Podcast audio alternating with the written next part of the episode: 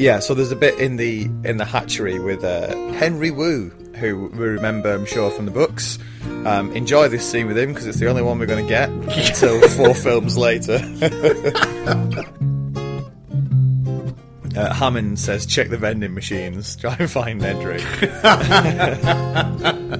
Maybe he's fallen asleep next to one of them again. Yeah. Maybe he's just hugging one.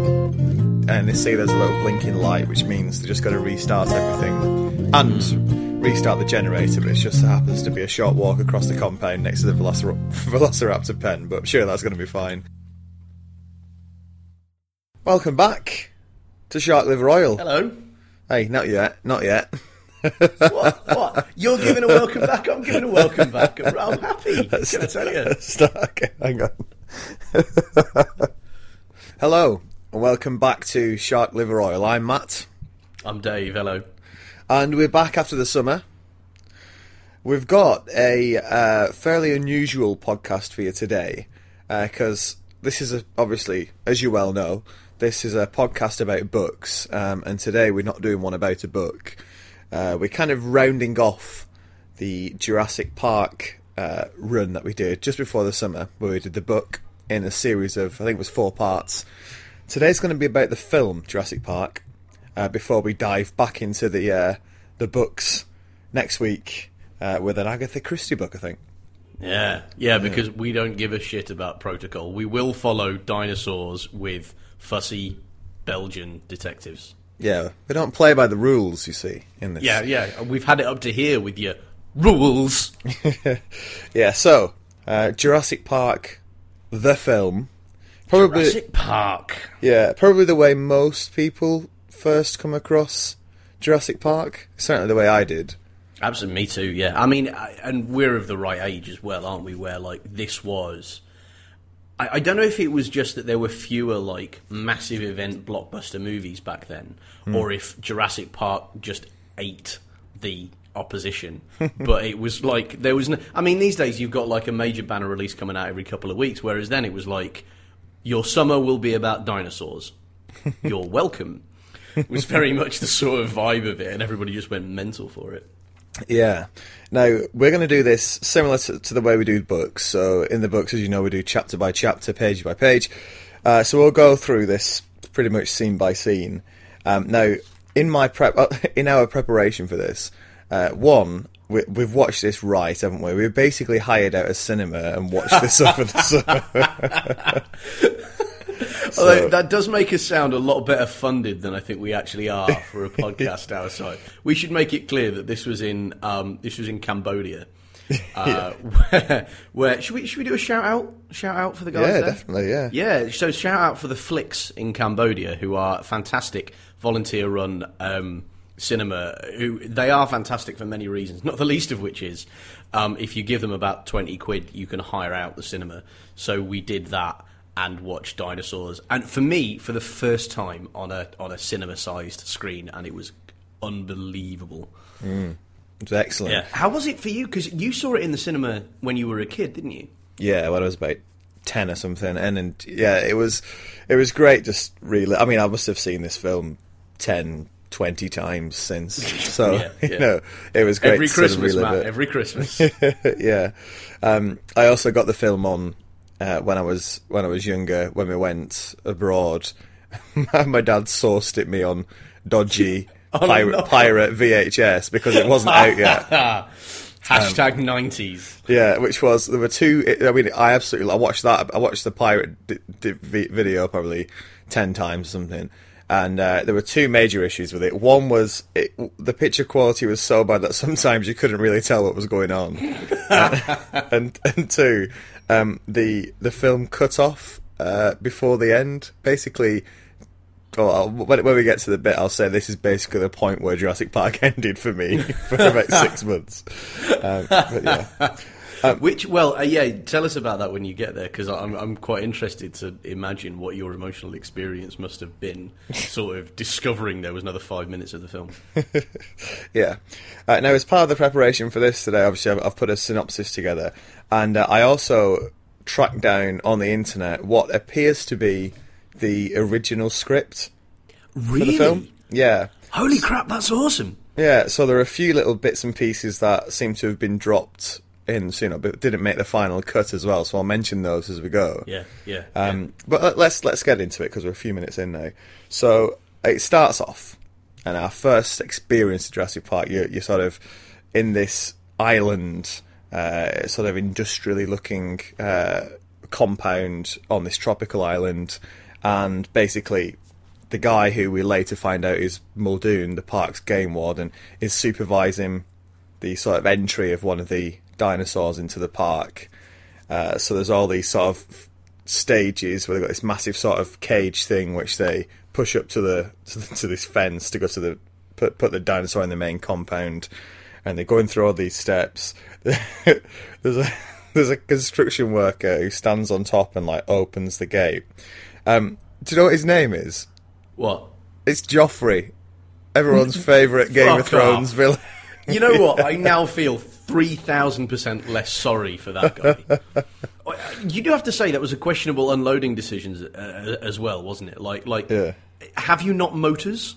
Are there no pulleys? Must you have a man standing on top of the box full of terrifying monster? This is the in order to nineties, Dave. the pulleys. Listen, it will happen soon enough that people who weren't there think that the 1990s was like the medieval era with more day glow Nike Airs. Right? We don't have to pretend that that's the way it was. Right? They had motors. back then. But I, I do remember when we were watching this this summer. Um, there's the bit where uh, Muldoon says, "Joffrey, raise the gates," and I thought briefly, did, did, he just say what I thought he said?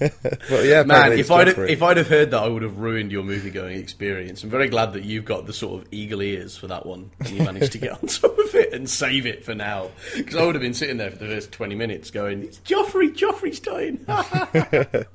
Yeah. So yeah, he doesn't last long, Joffrey. Um, as he's raising the gate, the the raptor, it turns out, actually sort of runs and smashes into the back of the uh, the cage, so it pulls away from the from the wall, It- and then Yeah. sort of, this worker gets dragged in and, and killed. It does two good things here. One, it, it shows obviously the the dangers of, of, of dinosaurs, and b how intelligent this one is to Yeah. come up with a bit of a plan. Um, and it ends with Clever girl. yeah. Sorry. it- it's coming. And Spoiler. And it ends with Muldoon shoot, uh, shouting, shoot her, which apparently um, isn't in the original script. So they must have decided that later. Oh, really? See, I was going to mention that because I think that's something really interesting. Because like, I was really struck by the difference between the book and the film in like the kind of how much gender plays a role in it. And how much I think that was very clearly Steven Spielberg's intention that he kind of wanted to put this whole thing about like um, gender and sex kind of into into the whole thing. So it is kind of weird that he's yelling like "shoot her, shoot her," because I kind of, I mean, it's not because the dinosaur is female. Um, but I remember for the first few times I watched this, like I kind of, I didn't really make the connection because I'm an extraordinarily dense consumer of films. And and I just I thought he sounded like he sounds quite London when he's delivering that line. So I thought he was calling for a gun. I think it was like shooter, shooter, give me a shooter. that would have been brilliant if he was just like white Cockney wide boy. Can you imagine though Ray Winstone in that role? Now I'm taking nothing away from Bob Peck. Bob Peck's a hero in that in, in, in this in this film. But can you imagine Ray Winstone? Be sort of like sort of like what Vincent D'Onofrio was trying to do in Jurassic World, only better because it's Ray Winstone. It'd be a very different film, wouldn't it, with Ray Winstone? in that role. yeah, well, it would be because the first time it'd be like it would be they'd be up like feeding the feeding the velociraptors and introducing them for the first time, and he'd just be like, "Shut it, you dinosaur slags!" and they would is the thing because it's Ray Winstone. What would be his? Uh, what would be his last line? About, oh, you fucking mug.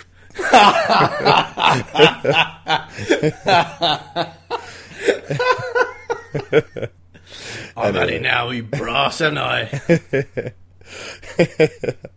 Anyway, um, so that's the, uh, the that, that's the sort of sudden sudden end. So so you know we've got we've got a death already within the first couple of minutes. So They're not messing around, are they? sets the tone. Yeah. Well, but I tell you what, though, I think this is a really smart move because after this, for the next, is it like forty-five minutes? Like better part of an hour, there aren't any more dinosaurs. Yeah. there's you know they really because we have the big reveal later on which is beautiful but i kind of i mean so clearly they had to do this in order to be like it is a dinosaur movie be cool Yeah. be cool Yeah. because we're about to go and look at skeletons in the ground and you know automatically moving cars and stuff like that Yeah. Yeah. It sort of teases you, doesn't it? yeah it does it, that's that's spielberg he's a tease Uh, then we cut. sorry Then we cut to a, a lake in the middle of nowhere in this little sort of jungle of the Dominican Republic, and Yeah. um, who's who's this balding, skinny, rafting novice floating towards us? Turns out it's Donald Gennaro, who looks nothing like I imagined from the books. yeah, because in the book he's described as this sort of like he's cautious to be sure, and perhaps kind of situationally quite cowardly, but he's also ripped. You know, Yeah. he's this sort of like Donald Gennaro was thirty four. you know, kind of, uh, you know, he carries a gun in his back holster and stuff. Whereas this guy is this like nervous, jittery dude in his mid fifties. yeah, Um, I think it's fair. It's fair to say, Film Gennaro hasn't seen the inside of a gym in the last twenty years, has he? That's, that's, well, except when um, when serving cease and desist orders and accidental accidental claims papers to the owners of Jim. Uh, the as he's floating towards them, there are these two sort of uh, Hispanic guys sitting on the on the bank talking in Spanish, and apparently what they're saying is um, they're betting each other a thousand pesos that he falls in. I was going to mention that actually because it does seem to be quite a questionable choice on his part to sort of stand up on that thing. Yeah. like so. So how expensive are his trousers such that he's willing to risk getting them absolutely soaked in a jungle river rather than just sit down? You know, it's not hard. Like, and you're much less likely to. Ugh. Donald, Donald, Come on. you, you start poorly, and, and and you well, let's be honest, it's not going to get better from here, is it? Uh, so G- Gennaro's there to um, start to give us this exposition on uh, there's some problems around the park. Obviously, there's the the issue a, a construction worker's been killed, but there are wider concerns as well. Uh, I'm not going to go massively into sort of explaining plot this time because we kind of done it in the book. I'll just go over it if something differs from it. Um, but I thought this this is quite. I mean, this is quite good because they go down into the mines and he's uh, he's looking around, and the, the sort of diggers are uh, hand hand digging something. Obviously, there's no sort of dynamite or blasting as you would do in a normal mine. It's all very carefully done to preserve stuff. Yeah, and yeah, yeah. at the end, they sort of find a bit more of this amber, and I always thought it was strange. I finally found out after all these years what this guy says. Cause he's, Oh 'cause yeah, it- what does he say? so he says something like, because Grant's like me, a digger, and then he looks at this amber, and I always thought he says something like, Gelingos. as a- Yeah, yeah, yeah, yeah. We, we were saying, actually, weren't we, when watching it, what on earth is that? I've never heard of that Spanish word before. Yeah, um, yeah. Apparently, it's actually, ay, ay que lindo, which uh, means you're so beautiful. So he's like, Oh, that's that is really nice. yeah, it's cool, isn't it? But well, I quite like that, and that actually is very in keeping with this like micro performance from from um, I forget his name, but I've seen him in other things. Hmm. Is it Miguel Sandoval? Possibly, I'm making that up in my brain. The name of the actor. Anyway, like I've seen him in other stuff. Great actor, and um, he's fantastic in Get Shorty as a uh, as a Colombian drug baron. Right. Um, but um, that is my, I love that micro performance because it's it's he does seem to be kind of full of love for what he's doing. You know, like Yeah. he would he would be digging even if he wasn't getting paid for it. He seems to imply. Yeah. You know, and then and then ah, you're so beautiful. I, I, I don't know. There's. I don't know if I have such affection for the little tiny moments throughout this film because I've seen it so many times because I first saw it when I was a young child, or if it's because everything is at this kind of pitch perfect you know everybody's putting in a performance that's exactly as big and as complicated as it needs to be Yeah. and no more than that you know um, but yeah a great little example i thought Yeah, and a little example of my um, the, the problems in the video quality of my uh, pirate video as well. Um, when I remember when I watched this on a proper copy once it finally came out in, in the UK. Um, do you know the bit where he's sort of messing with his hat, where he's talking to someone, he's sort of holding his hat and running it through his fingers. yeah Um, yeah And I remember thinking when I saw it on the proper like proper version, oh, it's a he's holding a hat. I always assumed he had this like little tusk of ivory that he was playing with because you could just sort of see this this sort of Tusk of Ivory. Yeah. Now, how bad was this copy? Was it filmed using a Betamax camera from the other side of the room? Yeah, I think my mind must have just made the connection. Oh, they're getting rare stuff together here. Maybe there's other rare stuff just knocking Oh, it around. must be a tusk. like, like elephant uh. tusks. Anyway, um, moving on. We uh, we th- Yeah. then cut to our third location um, already, and this is Montana, where uh, the Badlands of Montana. I love that name. Uh, where we meet Grant and Ellie. Um, it's it's made clear uh, pretty. Oh well, let, let's let's take this one step at a time. So uh, they're doing a they're at a they're at a dinosaur dig. They're using this sort of new technology as well um, to sort of see the skeleton before they even dig it up, which Grant doesn't like because he's not much of a fan of computers. Um, and and then we have this annoying little fat kid who. Uh, who says that dinosaurs aren't scary, and Grant proceeds to scare the shit out of this poor kid. shits him right up. Yeah. I, I completely love that, like because because it's Sam Neill, who's fundamentally you know a very kind of pleasant character, um, character actor and stuff. You kind of you go with it, but you can just imagine that kid's parents, who were presumably somewhere on the dig, going over to him and going, "What the fuck are you doing?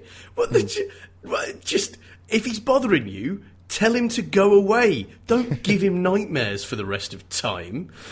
like, I, I, all of that said, I stand completely by Alan Grant's decision in this situation, and I think this shows that he would be a better parent than he might expect. Yeah, um, we we actually get a bit of conversation about that as well. Um, two things, two things really come out of this th- these, these conversations he has with Ellie at this this point. A, uh, Grant and Ellie are very much in sort of together in the film, as opposed to the book, where it's sort of more of a teacher pupil relationship, if you like. Um, And also, Grant has the opportunity here to talk about his theory of uh, dinosaurs turning into birds, which uh, becomes a theme through the book, um, as well as he also has, as you say, this sort of impatience stroke aversion to kids. And they have this short conversation about, do you not want to have kids in the future? And he's like, "Ugh, not really. They're noisy. They smell. Yeah, yeah, yeah, Yeah. yeah, yeah. That's good. Although, again, nice character moments between the two of them. You know, where he's like, he's just really shit up this kid, and he could be very unsympathetic. But then in that kind of like, she just laughs at him when he goes, "They smell." She's like, "What?" He's like, "Some of them smell. Babies smell." just, just like I, I, I, I kind of love the back and forth between the two of them in that in that scene. Yeah. Um, this is uh, interrupted by the sudden arrival of uh, John Hammond, uh, who is the guy who funds the dig uh, and also has, has sort of opened, well, not opened, but built Jurassic Park. And he invites them to the island, and they say sure because he's offering to fund the dig for the next three years. All very similar to, to what you see in the book, this isn't it? Yes, although the way he arrives in the film did sort of invite a sarcastic response from Alan and Ellie, which they didn't give. Which fair enough, you know, he's the money. But I think there would have been a bit of me which was like, "Oh, good, thank you, because your fucking helicopter has just buried the last three years of work. So, cheers." Yeah, that's a good point. Uh, because yeah, as the helicopter lands, it's still got its rotors spinning, and Grant runs over and is like, "Turn it off!" Oh, and the guy in the helicopter's like, Meh. yeah, what is he doing? The guy in the helicopter, he's like sort of points inside, doesn't he? You got to go see the boss. yeah, It's go just and like, talk to him. yeah, I can't shut this thing off without the boss saying so. that is the most Jobsworth thing I think I've ever heard. I am technically in control of an aircraft, but until somebody else tells me what to do, I'm just going to let it carry on doing what it does. yeah, I reckon. Don't throw anything up in the air anywhere near these rotors, by the way. Deary me, have your hand off. I reckon it's Gennaro in the pilot seat there, just saying, "No, no, no, come speak to John." anyway, um, we then cut away to uh, another. I mean, it's it, it's sort of a look at a different location after different location here. We're getting all over the world, but um, we go to a cafe in I think it's Costa Rica, and it's the it's the introduction to Dennis Nedry, uh, who's Hey, Nedry. sitting there munching away on his on his uh, on his cafe food. Uh, as as Dogson turns up, who uh, He's, he's so completely Dodgson, by the way. He doesn't call him Dogson. Like, I mean, I, I know, I know that you want to call him a son of a bitch in his actual name. all right, Dodgson. Dodgson, Dodgson. Dodgson. Anyway, yeah. So uh, Let's call the whole thing off. so Nedry, uh, this guy called Dennis Nedry is meeting Dodgson or Dodgson, uh, who is really jumpy about being recognised, and Nedry has a bit of fun with him about that. he's such an asshat, isn't he, Dodgson? like in the way that he's presented in this, it's just like, how are you an antagonist? Really? Yeah. Interestingly enough, as well, Dodgson turns up in uh, the Lost World book, and he's quite an important Yeah. character, but he isn't in the Lost World film. You'd love to have seen him get his comeuppance, though, wouldn't you? That's why he's in the second book. Yeah. Right? Is that you know in the, in the first book he's the kind of he's the inciting incident, Yeah. um, but in the second book he he's you know he really gets his he gets his just desserts, but he doesn't in the film, which is a bit disappointing, really. Yeah, I think film Dodgson though isn't quite like ruthless looking enough. I think he he looks too much like just some suit in a in some sort of khaki safari outfit. He does look like he's in fancy dress, doesn't he? Yeah, I think he needed to be a bit more, uh, especially sort of his character that develops in the in the Lost World book. He needs to be much more of a like risk taking, like Bastard. yeah, badass bastard. Yeah. Um, but anyway, so this is sort of the start of a, a plan which we don't know too much about at the moment, but it basically seems to involve Nedry getting a load of money for delivering some embryos. Um, And uh, we find out a bit more, obviously, as we go along. There's also the bit where they show him the, the shaving foam can. Um, and I think we might have mentioned this in the in the book po- podcast actually, but when he, he tries out the shaving foam and then just puts it on some like apple pie or something next to him, and I always used to think, what have, you know, it must have been disgusting for the poor sod who ended up Yeah, eating well, that. that's oh, cream, brilliant. I tell you what, cream doesn't usually survive either in hot, humid temperatures like Costa Rica, such as where I find myself. I'm going to stuck into oh, oh, oh, oh, it's everywhere. Oh. Yeah, Um, I like the. Um, oh fuck! I forgot what I was going to say. Um, oh yeah, no, right. Here's a question for you out of this. yeah. Did you know when you watched this scene for the first or even the fifteenth time what an embryo was? Um, I, I think I remember finding out after watching it the first time because I had no idea. I thought they were. It was basically. I mean, it's not hard to work out. It's basically pre the pre baby bit, isn't it? It's what you inject into an egg to create a dinosaur, basically. Yeah, but like it's quite.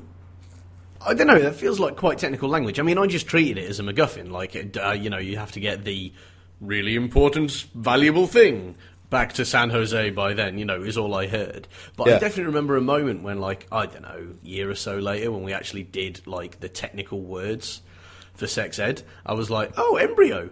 Oh, all right, all right, cool, fair enough. Baby Yeah. dinosaurs makes sense, makes sense. But until that point, I was like, don't know what that word is. Yeah, I suppose. I suppose it, that's the the great thing about it is you don't really need to. It's just basically the way it's presented. It's obviously just something of value. to, Yeah, um, yeah, yeah, yeah. It's a real, real Hollywood storytelling. That don't worry about it. We're going to use the technical word, but you just need to know that it's important. All right? Yeah, it's funny actually. There was um, uh, it's a slight digression, but I was listening to a, a podcast recently about um, the the Walking Dead TV show, and Oh, yeah. uh, and what the episode I've just seen, they're talking about how the fences are made of cold rolled steel, and apparently it's this these terms popped up in about five or six different TV shows all in the last year, and I think it's just sort of just some. I think it's said in the game Game of Thrones as well at some point. The the, the gates made of cold Really? cold rolled Cold steel. rolled steel. and no one really knows what it is. I think it's just some Hollywood term, which basically means really good sort of material. okay, we need to come up with a name for this stuff. What are we going to call it? Can we call it badass steel? mm, I like the way you're thinking, but I feel like we need something that sounds a little bit more medievally, a little bit, little bit more plot drama-ish. Cold rolled steel. Fuck off! That sounds like that sounds like oatmeal. What's a cold rolled? What is it? You, you, you're falling down a hill in a cold place? What? No. Yeah. Cold rolled steel. We're having it. Cold road steel. Um, we we cut to the helicopter, and uh, you've got Hammond, Grant, and Sattler, Gennaro, all these characters we've met before, and one new character. It's Ian Malcolm, played by Jeff Goldblum, and Hey. he sort of really kills it in this role. He, probably more so than almost any of the other actors. Uh, he really gets the essence of this character, doesn't he? I was really struck by that this time out, particularly because he's given such uninteresting things to say most of the time. Like for the second half of the film, his role is to lie places and bleed slowly, and that's it. That's his role. I mean, obviously, except for sort of like you know, must go faster, must go faster. But um, but the first half just com- oh, it's glorious. He's given almost nothing to say, but he says it in this incredibly magnetic way. it's abs- absolutely great. I mean, you know, and he- he's just like he, he somehow overacts without making it seem like overacting to the point where he literally barks at one point in This the an- helicopter. yeah, this He is his super barks. growl, growly, barky laugh, isn't it? Yeah, he goes. No, he kind of chuckles and then he laughs and then he kind of then he, he just goes, "Oh fuck it, I'm halfway to dog anyway." like, how are you? What? Like, can you imagine cracking that out in rehearsals for the first time, and, and a, a, a director having the balls to be like, "Love it, absolutely love it, Jeff. Give me more of that." Yeah. So this and this is where his um he his flirting with uh, Ellie begins, uh, which uh, continues throughout the first part of the film, uh, basically Yeah. until he gets uh, horrendously injured. Um, and yeah, and he does his super growly laugh as well. Uh, we land on the island, and we get our first sight of the dinosaur. Well, one that isn't trying to kill someone anyway. And it's uh, it's one of the great lumbering brachiosaurs or brontosauruses, as they've been known colloquially.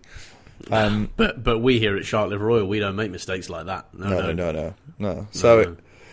you know what? It, this um, this is the scene where I thought it, it still stands up pretty well. The CGI, even these days, even twenty years later. Did you? Because I actually that was I was I was experiencing a very strange feeling here of complete awe and wonderment as the film kind of presents you with a dinosaur, but also looking at it and going, "Oh yeah, you can tell that's CGI for definite."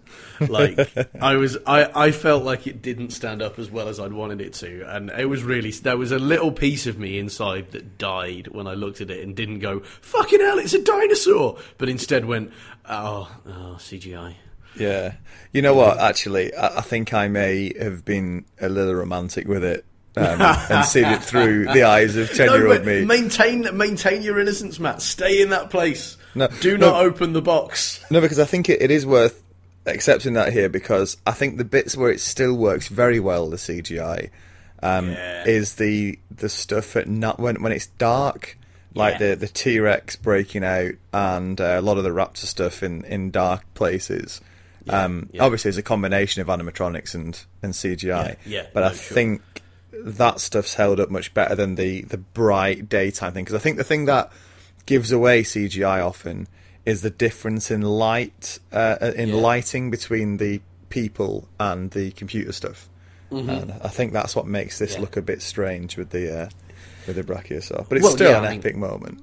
Oh, it's oh, it's beautiful. Like it's proper kind of wonder of cinema stuff. Like I mean, I think as I was watching that scene and remembering it and somewhat experiencing it again, I was reminded of. I actually, I honestly think it had been about 10 years. It may even have been since the first time I saw that before I actually experienced that sort of like breathtaking wonderment in a cinema again. And that was at The Life of Pi.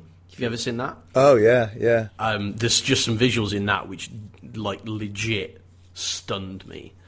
Um, and, and which I thought were just completely fantastic, but it was it was a long time, so it's still an absolute classic piece of cinema. But there was definitely that piece of like, yeah, yeah, definitely see the, the CG there.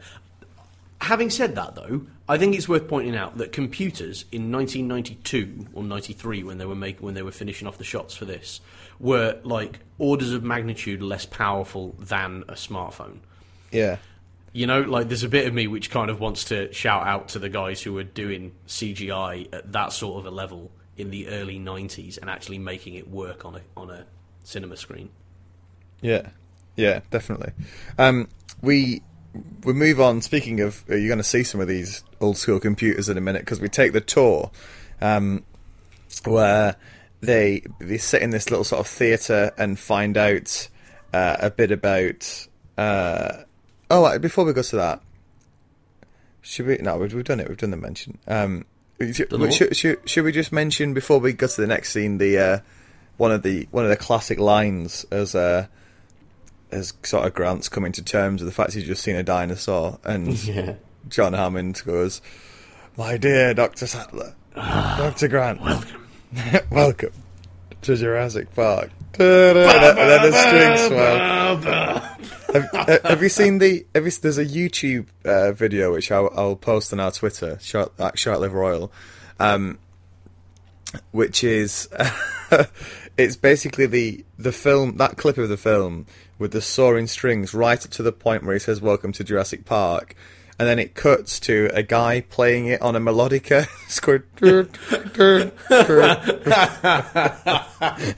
It's really funny.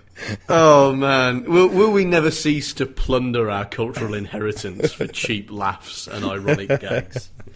Dear Yeah. me.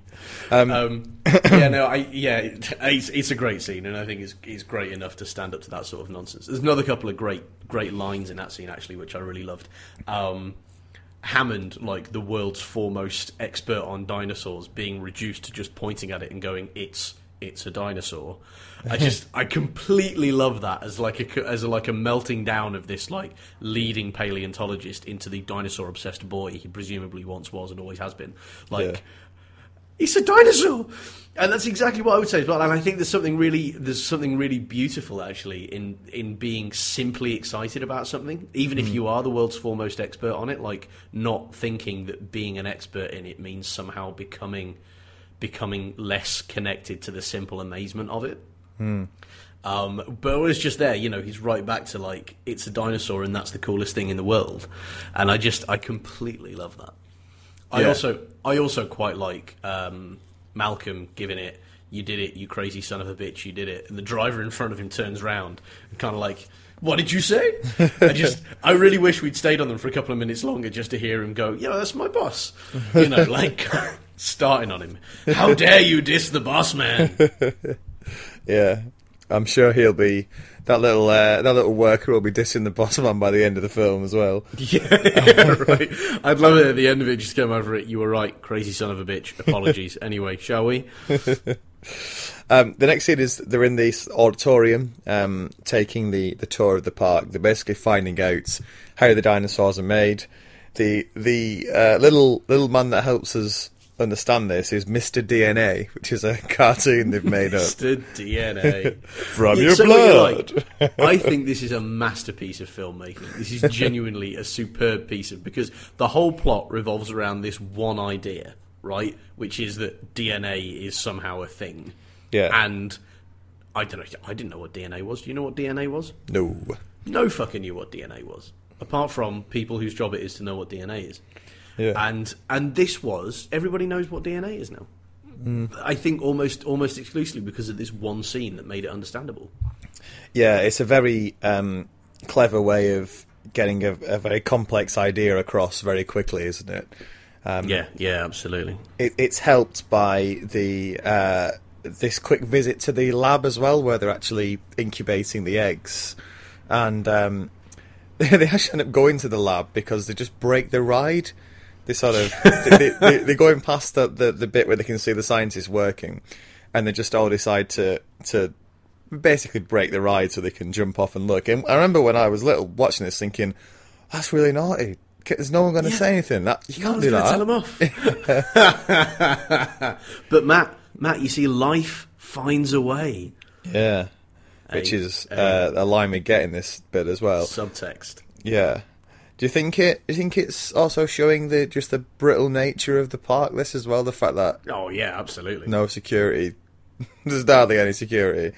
I mean, it Yeah. comes up again in the um, Triceratops bit later on when they just get out Yeah. of the cars. But anyway, um, yeah. So there's a bit in the in the hatchery with uh with, with the eggs and and Henry Wu, who we remember, I'm sure, from the books. Um, enjoy this scene with him because it's the only one we're going to get until four films later. Yeah, but he's dramatically more sympathetic in this, isn't he? He's kind of funny, you know. He's kind of interested. He's, you know, he's he, he's not this kind of like effete Victor Frankenstein figure, which he is in the fourth one, where he's just sort of like, "I made them, I made them monstrous because you told me to make them monstrous. They are monsters." No. anyway, I'm going to run away because you're all about to get eaten. Bye. Yeah, the moment he Not put a on the character. yeah, the moment he put on the black polo neck. It is. It's the know. black polo neck of evil and malicious intent. Not to be Yeah. trusted. But here he's uh, all in white. Uh, does that? Is, I, I, I symbolism. assume, yeah, yeah. Check that's that out. Why they've done it, isn't it? Um, here Yeah. he's all innocent and just uh, trying to do something new and achieve something and all this. Yeah. Um, one of the dinosaurs hatches. Um, Hammond says that he insists that he's present for the hatching of every one of these. And it, Mm. it, it leads on into the, well, surely not the ones in the wild, and they say, oh, well, there are no ones in the wild, as far as we know. um, no, they, no, they don't say as far as we know. They say there are no nobody. There's none. yeah. None. But he, even even with that accepted, how on earth has he been here for everyone when obviously he's just been knocking about with the tour group and one's just randomly hatched without them knowing? Yeah. Uh, Yeah, seemed- and- oh, it's always the- bugged me that. And the uh, the guide has just finished as well. Yeah. Like where where like he wouldn't have been there at all if these guys hadn't broken out of their hadn't broken out of their um their tour program, right? Yeah, So, like, he could, he would be, a, if this was actually the case, he would be a lot angrier right then. like, Yeah. He'd be like, Henry, what the fuck? Well, I'm supposed to be here for everyone, and I was just in the middle of doing my, oh, prick the finger, oh, hello, John, you know, yeah. And and there's a velociraptor, and you've not called me. You've not, where's, where's, you know, I get Mr. Hammond to the lab, please. Mr. Hammond to the lab. I get the feeling the people in the lab have just like Wu's just told him he's been at everyone, and he's just Hammond's not asked any questions and just believed him. When he said, "I've been here for uh, the birth of everyone on the island," you could just cut away to Wu just sort of giving a sideways look to like another lab assistant, like, "Ooh, I've been here for the birth of every little creature on this island. And then there's just Wu behind him going, just what? whisper." No, yeah, no, every every last bastard one of them, boss. Tell Yeah, me. just whispering to his lab assistant. I didn't think he was going to tell anyone about this. This lie's getting out of control. Someone's going to tell him that it's actually bollocks in a minute. But anyway, um, Actually, that would be amazing, wouldn't it? If it turned out that everybody else knew that it was a complete clusterfuck. But John Hammond is the kind of boss who can't take bad news and always kills the messenger. So nobody wants to tell him. Like, John, the, the fences have broken 12 times since you arrived on the island last week. Honestly, it's, it's simply not safe. yeah, yeah, there is an element of delusion about him, but maybe not to that extent. Um, the, the the baby that hatches is a velociraptor. As it as it as it's hatching, we have the uh, there's this conversation about the uh, life, as you say, life finding a way, and whether they can control the population and stuff. It's it's basically a bit of Malcolm uh, naysaying and saying that it's you know this place is is doomed to failure. Then the raptor hatches, and when Grant realizes what it is, they decide to go and take a look at the adult versions, which are in a separate pen. They haven't been, as I think as Ed Regis says in the books, they haven't been integrated into the park yet. Um, so, so they're just feeding, it's sort of feeding time, and we see I- them rip a cow to shreds. I have to, which was a fairly visceral moment, wasn't it? Yeah. Although, although I always thought, you know how they're lowering the um, the cows into the they lower the cow into the thing, and it's got this sort of like blue like sling underneath it. Yeah. I always thought that was transparently terrible CGI. I was always like, well, you've just put a model cow in there, and you haven't even bothered to put a thing under its belly. it's just blue plastic. Like, so I just didn't experience the sort of visceral horror of this thing getting torn limb from limb because I was like, oh, it's fake. Well, the thing is, um, it, on my pirate version of the VHS, I had um, a sort of intense, like more intense horror, because when the sort of bars come back up at the end and it's just the ripped harness, Um, I, I assumed that was like just the remains of cow guts. The I was like, oh, it's horrible. Definitely not a PG. That definitely not a PG. Yeah, Fantastic. I, I also like in this bit the, the suggestion, you know, that they haven't been integrated to the park yet. Hmm. As though there's some circumstance in the future which would lead to velociraptors not being like merciless and rapacious killers and stalkers of other beasts. Like, what, what are they waiting? They're going to work out like you know, like dinosaur sedatives, like Yeah. you know, dinosaur chill pills for dinosaurs. Just get them whack a bong in there, and, and then you'll see the world's first hippie velociraptor. Like, how's that supposed to work? They're going Yeah. to be killers forever. You're never going to integrate them to the park. Yeah. Well, imagine, I imagine actually in the book they'll just be making new ones. Um, which are a Oh yeah, of course they would with this version version nonsense. Yeah, Yeah. with um, what was it? The um, Skippy the psychedelic dinosaur. What was his name? Yeah. Clarence, Clarence. colour changing velociraptor.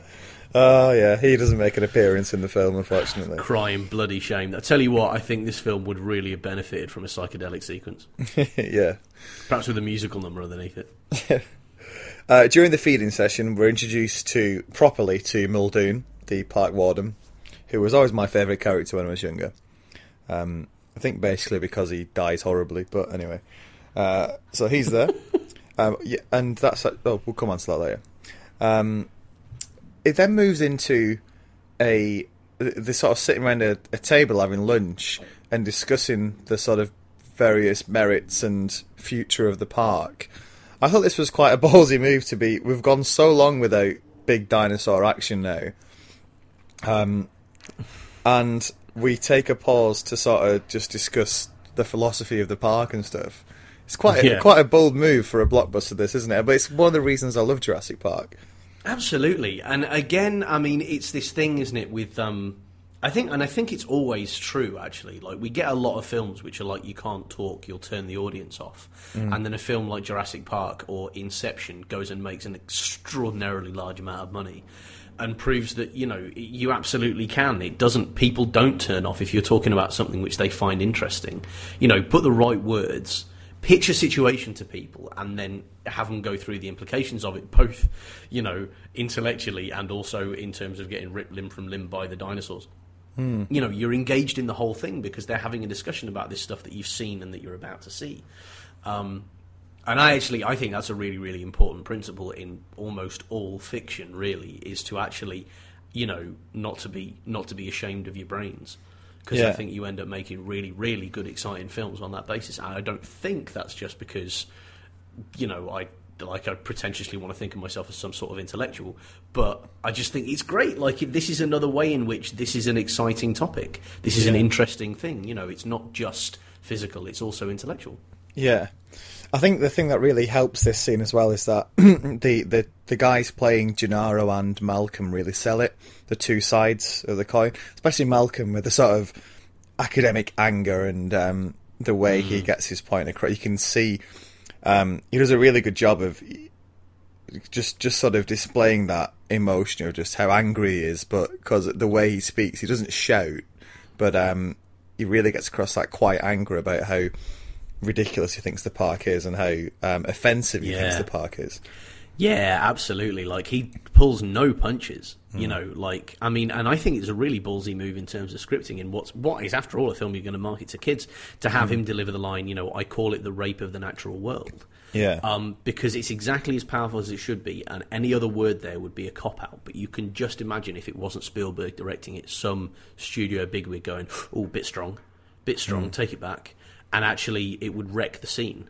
Yeah. Um, you know, uh, you- you're absolutely right. Like the kind of the the restrained fury that Ian Malcolm talks with here, I think is just magnificent. Again, in a movie about dinosaurs, anybody else would have been like, "Well, it's been ten minutes. Where's the eating?" Whereas, whereas here, you know, you've got this guy getting into the ethics of of um, biotechnology, but questions which haven't gone away, by the way, and which almost no film since has bothered to talk about. You know, Yeah. like Gattaca, I guess. Yeah. Um, but I can't think of very many others, really, really. Hmm. Um, but yeah, yeah, uh, fascinating stuff. Really great. Like, uh, and I think it's a sign of a great film that you can love it when you're nine for one reason, and then like love the kind of seedling versions of these things, which in 20 years' time you'll find absolutely fantastic and absolutely fascinating. Uh, really, sign of a great film for me. Yeah. Um, now we head over to start the tour of the park. Before we do that, um, we're introduced to two more characters. It's the two kids. It's Lex and Tim, who have got a bit of an age swap going on here because in the books Tim is the older child and Lex is the little sister. In this one, Lex is older and Tim's the sort of little brother, and they kind of share the um, they kind of share the action out between them in the film, whereas in the book, basically Tim does everything and Lex just sort of follows him around. He's just this uh, a little irritating girl. younger sister character. Yeah. yeah, yeah, yeah. yeah. Um, so they arrive, and uh, this they, they all hop into these jeeps. We get a nice introduction to Tim's character as he's sort of going on and on and on about dinosaurs, trying to impress uh, Grant. Yeah. Um, and I, I love that he's got no sense of shame as well. That he just follows him around from car to car. You know, Yeah. there's this whole sequence of, where he's just like, "Hi, hi." yeah. and I think we talked about this in the book, but how this is a nice difference in the film that Grant has this character progression where he doesn't like children at the start and he slowly comes to sort of appreciate, you know, the be- uh, what's great about kids um, as he gets as, as the film goes along and he's forced to protect these children. yeah, Um, yeah. and it's a really nice just character arc and it sort of follows a, a theme about evolution through the film and Yeah, very true, eh? And it doesn't happen in the book he just sort of likes kids straight away um, so yeah, yeah, good addition I- I- and yeah, good example of how they made it richer in the film. And I, I particularly love that it's not the kind of character arc where he resists this kind of this growth of understanding. Like it happens almost instantaneously. You know, children are in danger, and he responds in this quite paternal way. You know, he doesn't he doesn't have a moment of silent agony before he says, you know, he left you, but that's not what I'm going to do. Yeah. He gets right into it, which I think I think is actually I, I wouldn't know, but it seems to me a very logical way of portraying that kind of paternal instinct is that in response to the circumstances it appears rather than being something that one kind of resents one's way into or out of. yeah. Yeah. Uh, as they're setting off there's uh, there's this voice announcer in the car we made quite a lot of fun of this in the in the book. Uh, the voice you're hearing is Richard Kiley. We spared no expense. Who's Richard Kiley? And Um, who exactly is Richard Kiley? Yeah, in the original script, um, it appears that it was either going to be Richard Kiley or James Earl Jones. Oh, Matt! Oh, oh, great missed opportunities of 20th century cinema. Yeah. My word. Yeah, Oh, So you've the- just wrecked me with that. yeah, the dude from what he was in Star Wars, wasn't he? In He Field was Darth Vader. He's the voice of Darth Vader. Yeah. Quite apart from being the voice of Mufasa and um, yeah, oh yes, oh yes, and Admiral James Greer in the Jack Ryan films. Yeah, there you go. So it could have been him, but we got Richard Kiley instead. Um, Mind you, if it had been, he would have stolen the scene somehow. Like if it had been James Earl Jones, even though it's just his recorded voice on an automatic CD-ROM, sorry, an interactive CD-ROM, um, it still would have been like, "Can we have more of the voiceover, please?" can you imagine? You're now entering the Dilophosaurus paddock. yeah, and he would sound quite happy as well, wouldn't he, if he was doing it as Darth Vader about the fact that Dilophosaurus is a beautiful but deadly addition. Right. Uh, so that was yeah, great missed opportunities as 20, 20th Absolutely, and I think as we've established there quite quite conclusively that neither of us can really properly do a Darth Vader impression. Yeah. To Um, everybody's astonishment. Yeah, we uh, we also have a th- this this next bit now. We cut between um, a few uh, sort of dinosaur exhibitions on the tour where no dinosaurs show up, including the Dilophosaurus and the Tyrannosaurus Rex. Um, And also cut back into the control room where the people behind the park are nervously watching what's going on. So you got Hammond, you got Muldoon, and you've also got Ray Arnold, who were introduced here. Sam L. Jackson, uh, one of the great Hey. casting decisions again here. Um, Absolutely. He actually, yeah, he's called Ray Arnold in the film, and he's hmm. John Arnold in the book. And on the Jurassic Park wiki page, they sort of conflate this and get around it by saying that his real name's John Ray Arnold, and he's just called by his nickname in the film. So maybe so.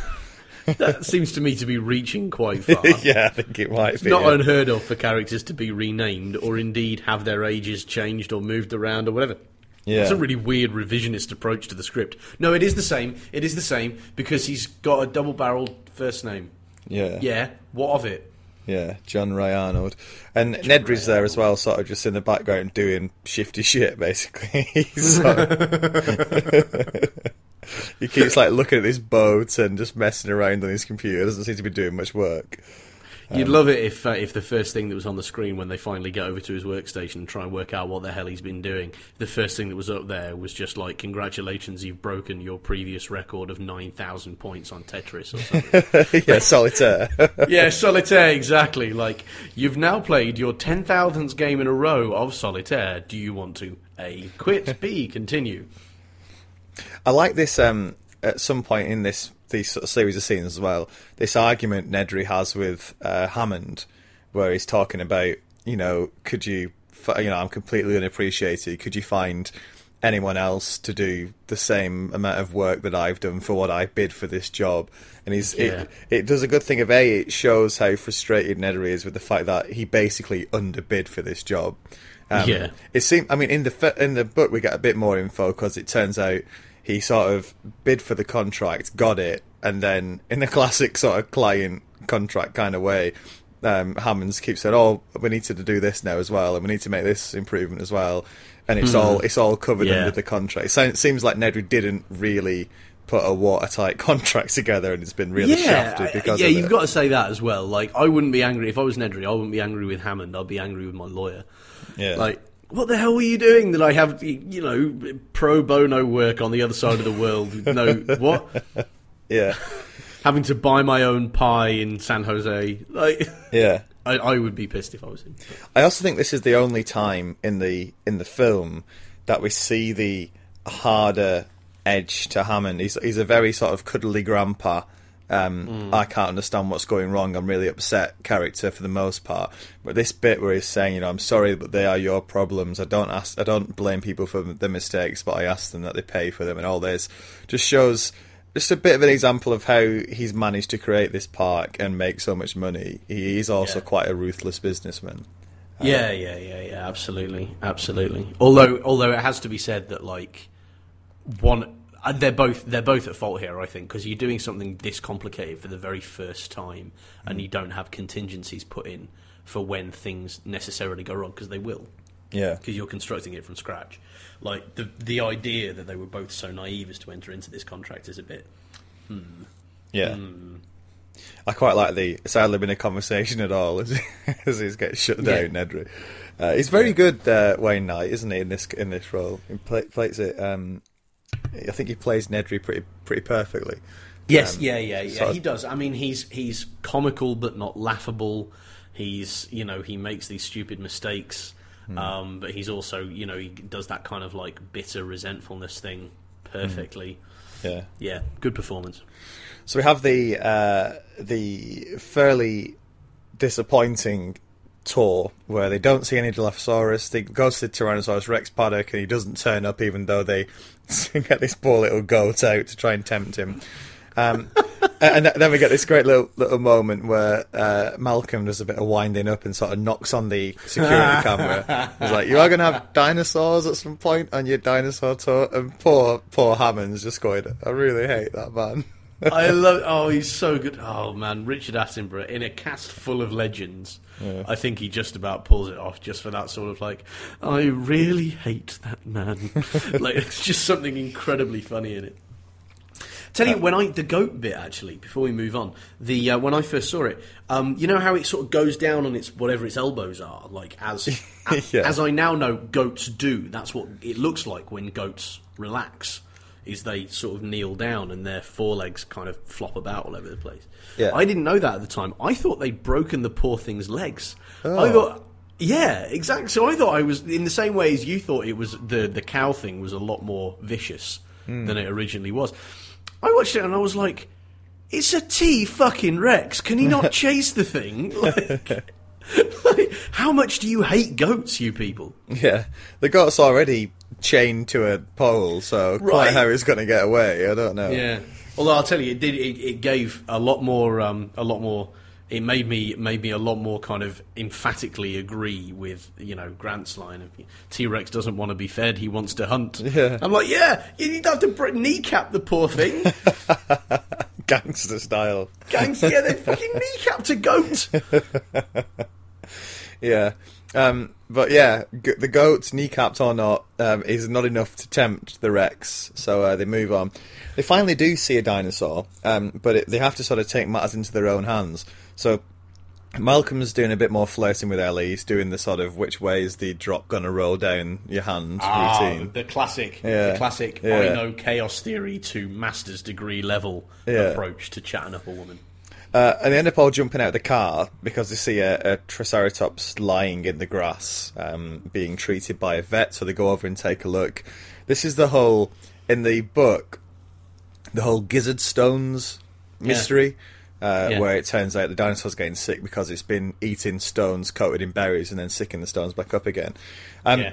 In the original script, um, this was going to be solved. There was going to be a little bit of dialogue at the end where they say, Yeah. "Oh, look, we've got these stones, blah blah blah," but they cut it for time, um, which is a bit of a shame because it would be nice to get some Yeah. resolution in the in the film as it finished uh, in the final version. You kind of they half solve it. Ellie ends up looking through that one big pile of shit that Malcolm comes across, and then they just sort of give up and, and, and move on.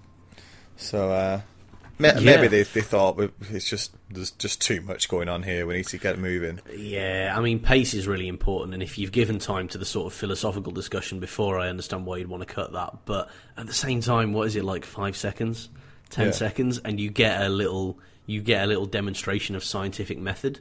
I Yeah. feel like that could have been very powerful, but you know, at the same time, you know, what do I know? Yeah, so it is powerful. The this is one of the great um, wonder moments in the uh, in the film, isn't it? Seeing this massive Oh, Triceratops, and yeah, Oh, yeah. this is all animatronic and stuff, and it, it still stands up very well. Looks It great. looks so good, doesn't it? Hmm. Like I just, yeah, just just fantastic, like from top to bottom, and, and you get more of this, like um, Alan Grant being in touch with his inner inner schoolboy. yeah, You know, yeah. um, yeah, yeah. Also, we get our only um, look at Doctor Harding, who is in the f- book a lot more than he is in the film. He just gets this cameo role here, um, and Mm. he's he's actually played by one of the producers. Oh, out. Yeah, and I Is was that thought why he he's got was, so few lines? yeah, and that's why I think he isn't that great either. Um, but apparently he was, you know.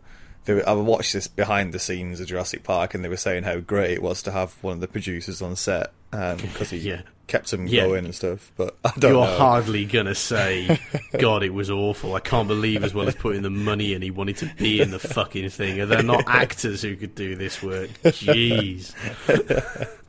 Yeah, but um, that's the yeah the one little cameo from Harding. Um, so we we move on from there. I don't think there's anything else to say that bit. And the back in the control room, Nedry does the sort of this the shiftiest fuck ed- exit of all time. I absolutely love this. He's like, um, so uh, the the the system's going to be compiling. I'm, I'm going to go out and get some something sweet. I had a lot of salty stuff and, and some something sweet, so I'm going to go get it. And he asked me to debug the debug the phones, so I did, did it. And That's, that's a magnificent impression of a, a juttery, stammery Wayne Knight. Amazing. Hey, do you do an impression of him in um, in Third Rock from the Sun as well? Those like those long, hard-boiled detective-style monologues. no, I can't. Oh, oh, Matt. Oh, you had me going for a second there. I thought you were going to crack it out. But yeah, so he does all that, and basically Hammond and Arnold and Muldoon are looking at him, basically jaws open, like, what on earth are you talking about? What the fuck's the matter with you? Yeah. I'd like it if one turned to the other one, like after he left the room, one just turned to the other one and just sort of made a little kind of glug glug glug kind of. Uh, so just what's the matter with him? yeah. and uh, uh, once once he gives his explanation, as he's about to walk out the door, he synchronizes his watch and clicks uh, this comedy large execute button on the screen. It goes, "Doof." and like sets off, it sets everything in motion. the big well for a, for a not terribly computer literate age, I suppose that made sense, didn't it? We need some way of showing that what's happening on the computer screen right now is a big fucking deal. How about a massive red button with the word execute written on it? Done. Excellent. Uh, so now we start cutting between uh, scenes of the Land Cruisers moving back towards the visitor centre, a few conversations, including including Malcolm's brilliant. Um, Grant says, "Are you married?" And he says, "Occasionally, I'm always on the lookout for the next ex Mrs. Malcolm." That is such a good line, isn't it? Yeah. Um, and also, there's sort of what Nedry's up to. So he's he runs into the uh, embryo storage and lifts up these uh, really cool-looking towers, which have got uh, loads of embryos in it, glowing towers, uh, as, he's, as he's stealing the stealing the embryos. Uh, the fences start to fail across the park, which is another good sort of shot where Arnold's lighting a cigarette and suddenly like turns away as he sees the fences failing. Uh, Yeah. flashes. Yeah, Um, yeah. Do, do you know? Oh, and then as it gets a, a lot, sort of, it gets obvious that things are going to pot. Uh, Hammond says, "Check the vending machines. Try and find Nedry." Maybe he's fallen asleep next to one of them again. Yeah. Maybe he's just hugging one.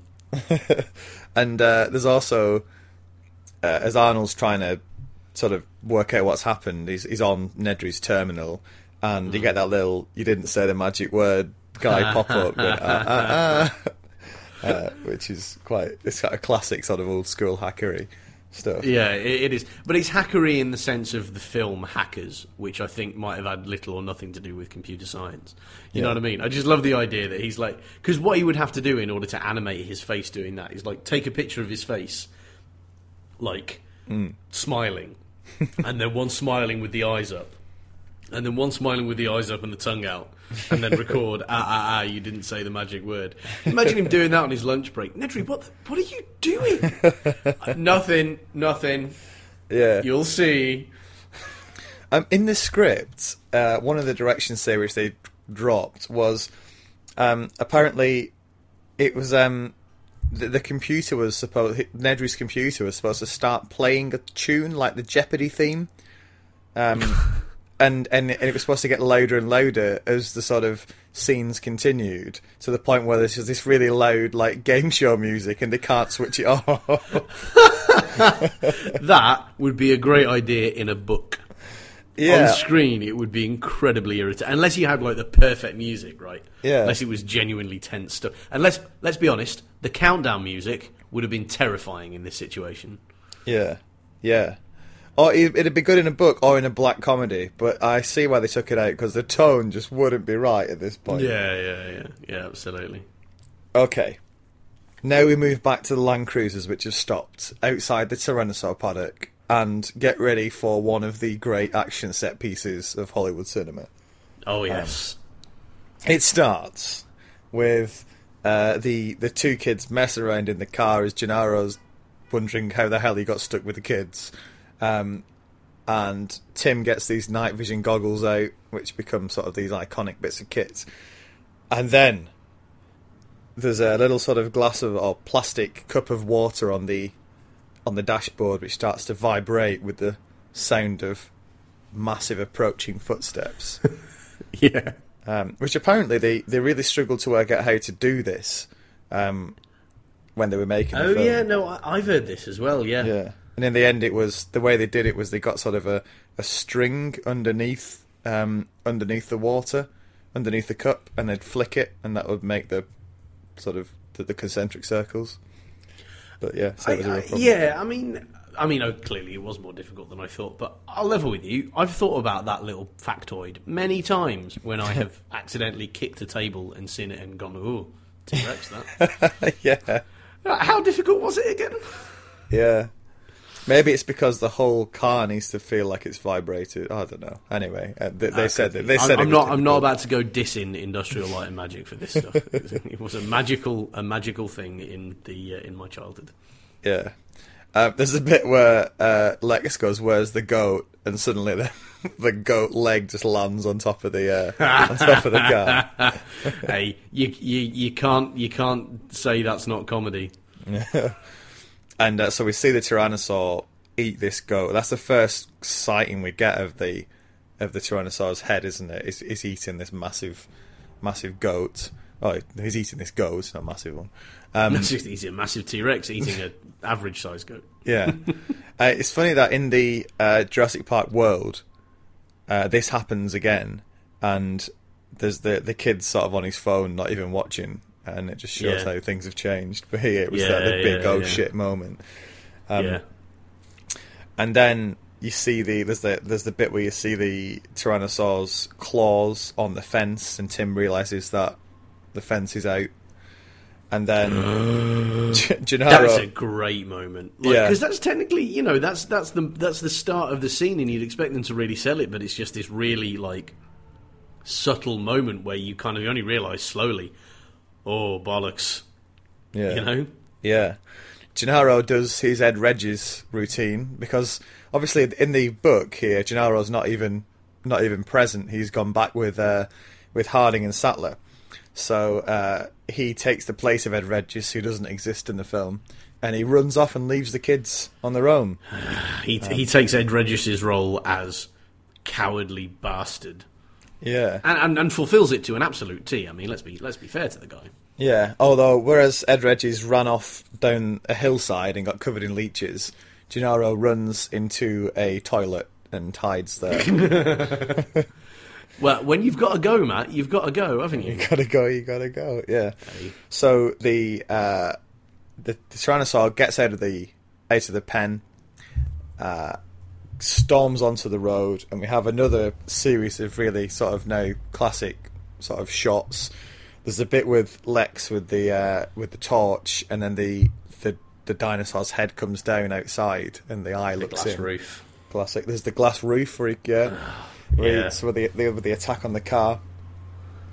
Um, and yeah, this whole this whole action set piece. I mean, we don't need to go through it shot by shot, but it's a uh, it is one of the sort of classic action set pieces now, isn't it? And as I So said before, good. yeah, and as I said before, the CGI stands up a lot better because it's so, so dark. I think. Yeah, yeah. But I think this is a really great example. I was going to say before, actually, the of like the. I mean, absolutely. They set the scene at night because the CGI probably wouldn't stand up to it during the daytime. It was 1993, but also, um, it's a really great artistic decision. Like it works, and I love that. And I think that's a real piece of skill to kind of bring together those those two things, like like using your constraints to actually tell a better story. Um, I think is a real sign of like of skill in technique in anything really, and particularly in filmmaking. They use it so well here. Apparently, the the thunderstorm was a real problem for the effects team because the the massive animatronic Tyrannosaur head. Um, once it got wet, got really heavy, so it wouldn't move, so it stopped working. so let's have this brolly over So him. That's amazing. Who's the T Rex wrangler? Who's responsible for the T Rex's umbrella? I like the idea of that. Like, imagine breaking that to Spielberg. Like, so it won't move. Why not? I thought you made it out of rubber. Well, foam rubber. Yeah. Yeah. No. so you mean you're telling me you you, you brought a, a groundbreaking piece of equipment to a tropical storm zone during the rainy season and you made it out of a sponge? Get out of my sight! I think, from what I don't remember fully, but I think they decided. Obviously, it was this, this bit was in a massive studio. Um, it's not actually outside, and they decided to make it a thunderstorm like at the last minute, and the effects team were like, um. Okay, this thing isn't waterproof. Oh, brilliant. Absolutely magnificent. Yeah. So we get Gennaro eating on the toilet. He uh, he goes out uh, in quite a spectacular fashion. Um, Malcolm's nearly killed in, in this sort of in this sequence as well because he sort of runs away with the flare. Um, Jeff Goldblum always says that he um, he suggested this. It, originally, Malcolm was just going to run away the same way Gennaro did and nearly get killed. And he said, "Well, why don't I get a flare as well and sort of try and be a bit of a hero?" And that's why it changed to do that. Um, and oh, there's also when Grant goes to try and help the kids uh, in the overturned car. There's that there's that moment with the foot coming down, the Tyrannosaur foot coming down, um, Yeah. which is a classic shot again. Yeah, Um, was so good, eh? yeah. So th- this basically ends with the, the Tyrannosaur throwing a, uh, one of the cars with Tim inside uh, over the fence, uh, and Grant nearly being crushed by it with Lex on his back. Does this this always puzzle me a little bit? How the Tyrannosaur's at ground level when he's breaking out of the when he's breaking out of the fence, and then when hmm. they ch- when he's chucking the car, there's like a twenty foot drop on the other side of the fence. Do you know what I mean? Yeah, yeah. Weird, isn't it? I mean, you can kind of imagine there being a big like Hillside. slope or hill, Yeah, I suppose. Yeah. Like, but yeah, yeah. But anyway, I- rule of cool. Let it go. There's, a, there's, Rule a, there's, cool. a, there's a more troubling Tyrannosaur um, moment later on, which we'll get to, um, uh, which puts this one in the shade. But we'll move on. Um, so we go back to the control room, and uh, John Arnold, uh, Ray Arnold's basically saying, uh, "Look, I can't get Jurassic Park back online without Dennis Nedry." Cut to Yeah. Nedry. He's driving through the driving rain. This is a, a scene which is lifted uh, pretty much almost exactly from the books, where he gets lost. Um, he nearly crashes. He tries to sort of get back on the on the road to the docks, and he meets this Dilophosaurus, which at first he thinks is fairly harmless because it's quite small, and in the end ends up killing him horribly. What did you make of it? Yeah. well, they don't mess around, do they, in dispatching with Nedry? Like, I would have thought maybe there's a bit more dramatic juice in him, but no.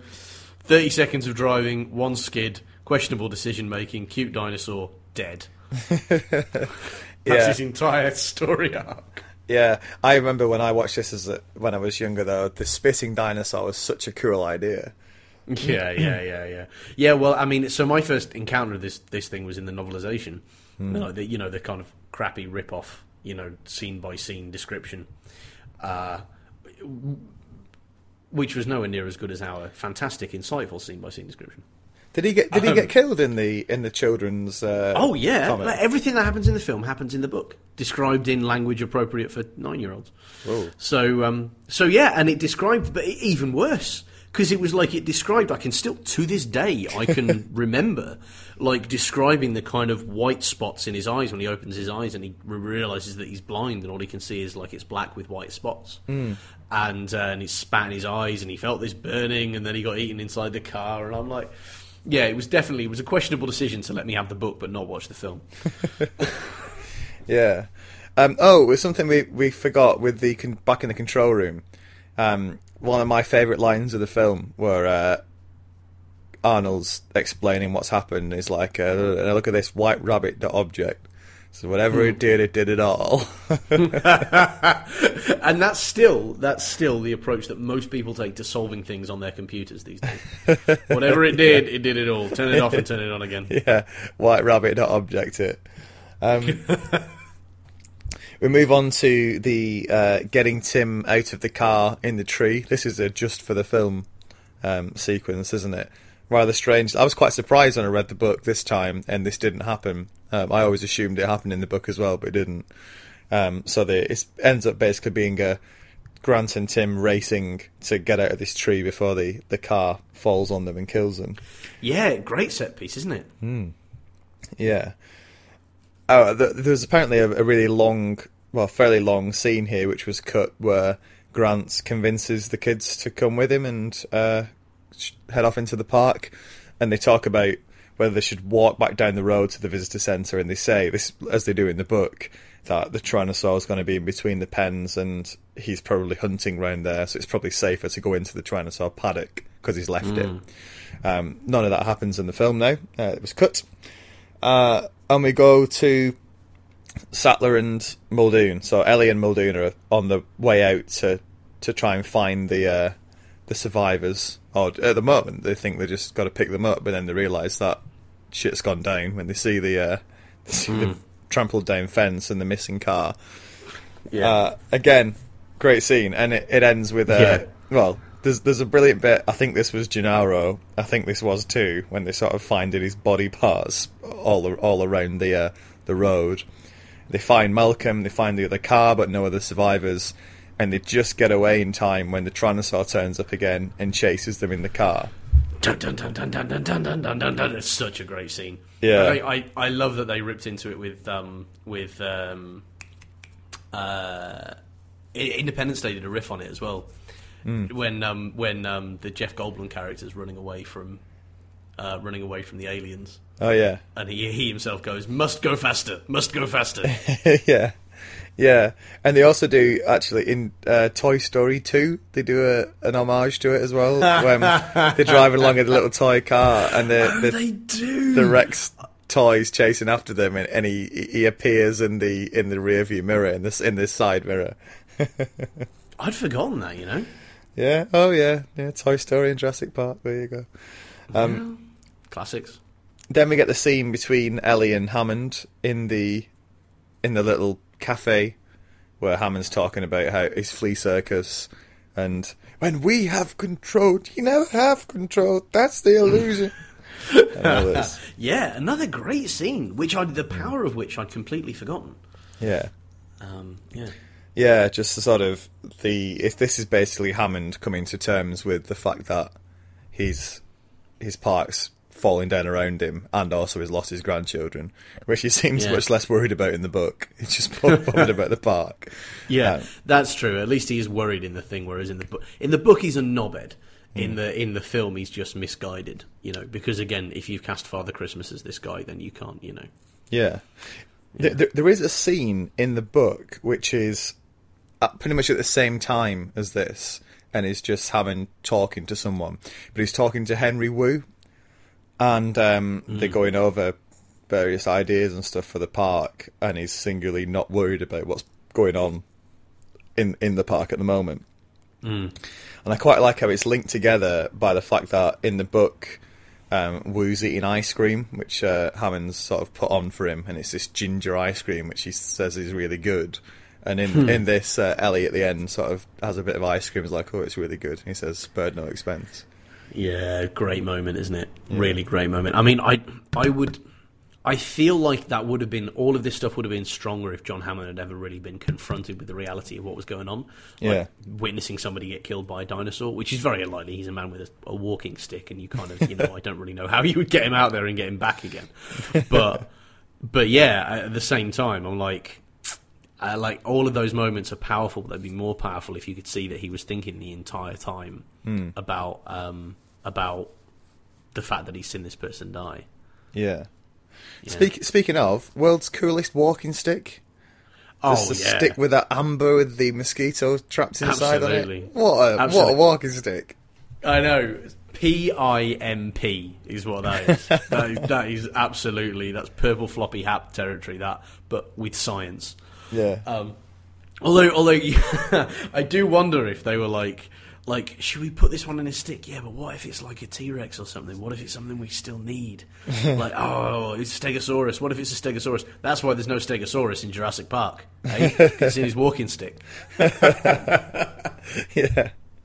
The um, uh, either side of this uh, cafe scene uh, with the ice cream and the flea circus and all that is um, Grant and the kids in the park uh, climbing a tree uh, to, to to sort of hide for the night, and then coming across this brachiosaur that turns up and starts sort of eating the branches next to them and ends up sneezing on Lex.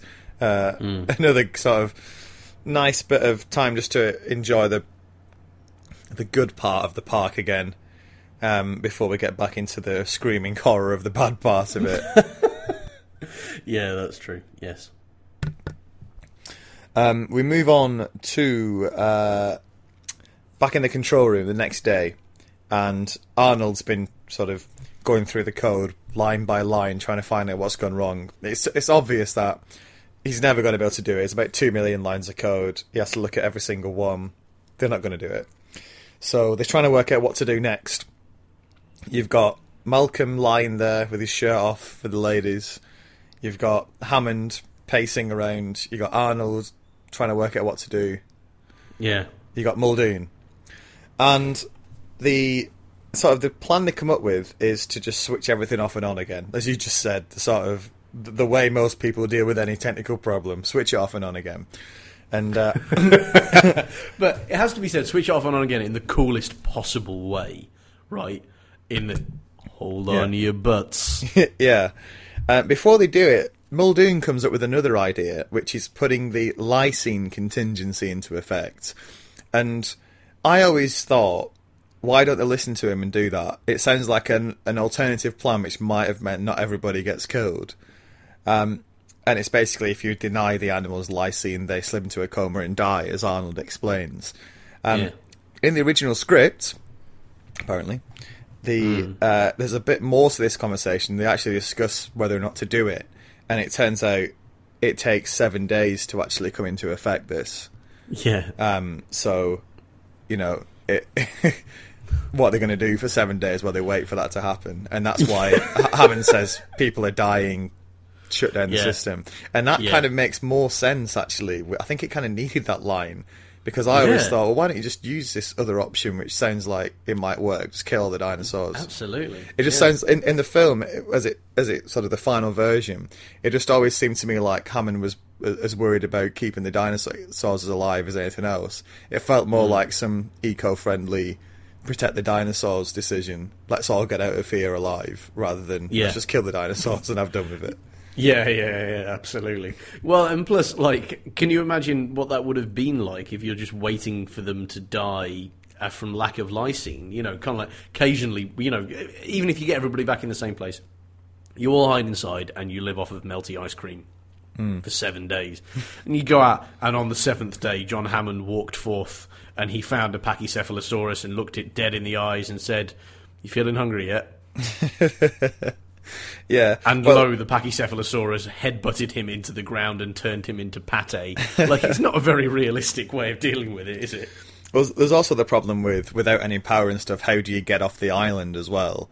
And Yeah. um, apparently, there was a line in the in the original scripts where, after it's explained this plan, this seven day plan, uh, Malcolm says that'll be a first. Man and dinosaur dies together. I vote for John's plan, and he puts his hand up. Um, but maybe that was cut because it seems Yeah. a bit of a strange levity in such a. It is. Um, Although he's supposed to be hysterical, isn't he? Although they do, they lose that whole thing about Malcolm in this the second half of the film. Whereas in the book, in the book, he becomes the sort of vehicle for all of this philosophizing about where you know mankind's place in, in creation and and you know Yeah. making of these dinosaurs and playing God and so on. Like, and he you know paradigm shifts and and all of this, and it all comes out because Ham because um, Grant's got a Grant's deli- uh, not Grant, sorry, Malcolm. what's his name? Malcolm. Bloody hell. Because Malcolm's delirious. Um, obviously, big fan of the film, but there is a bit of me that wonders whether it wouldn't have been more entertaining if, if you know, if Malcolm had been sort of smacked off his tits for the second half of the film. Can you imagine? Just sitting there going, oh, you got to understand there's paradigms and dinosaurs. and I fucking love you, mate. Give me a kiss. Like, it would have been incredible. Yeah.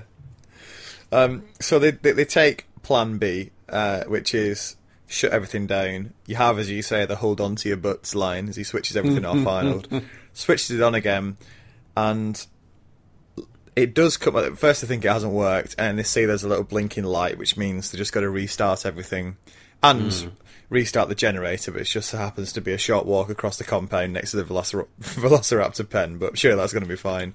Um, Apparently, this is a, in the uh, again the when I look through this, what it says is the original script. Um, There is this extended dialogue, and when it all works, because it was Hammond's idea. Apparently, Hammond was supposed to say when it all comes back on, "That'll teach you to trust Grandpa." And it was cut. That's weird. no, That's it is, weird. isn't it? It's That's a line that you could a- lose. It's, It's difficult to imagine line. even somebody as talented as Richard Attenborough not saying that whilst rubbing his thighs. I'll teach you to trust Grandpa. Yeah, what a line. But anyway, that wasn't said. and uh, and we move on. So that's now the plan. Get get everything back on. Uh, Augusta the instead restart the whole park. Hmm. Uh, meanwhile, in the park, we have the Gallimimus stampede, which is a hadrosaur stampede in the book, isn't it? Um, I quite like how the so Grant and the kids are on this hill watching the the Gallimimus change direction like a flock of birds, and Yeah. uh, and Lex just says, "Are they meat eating metosauruses?"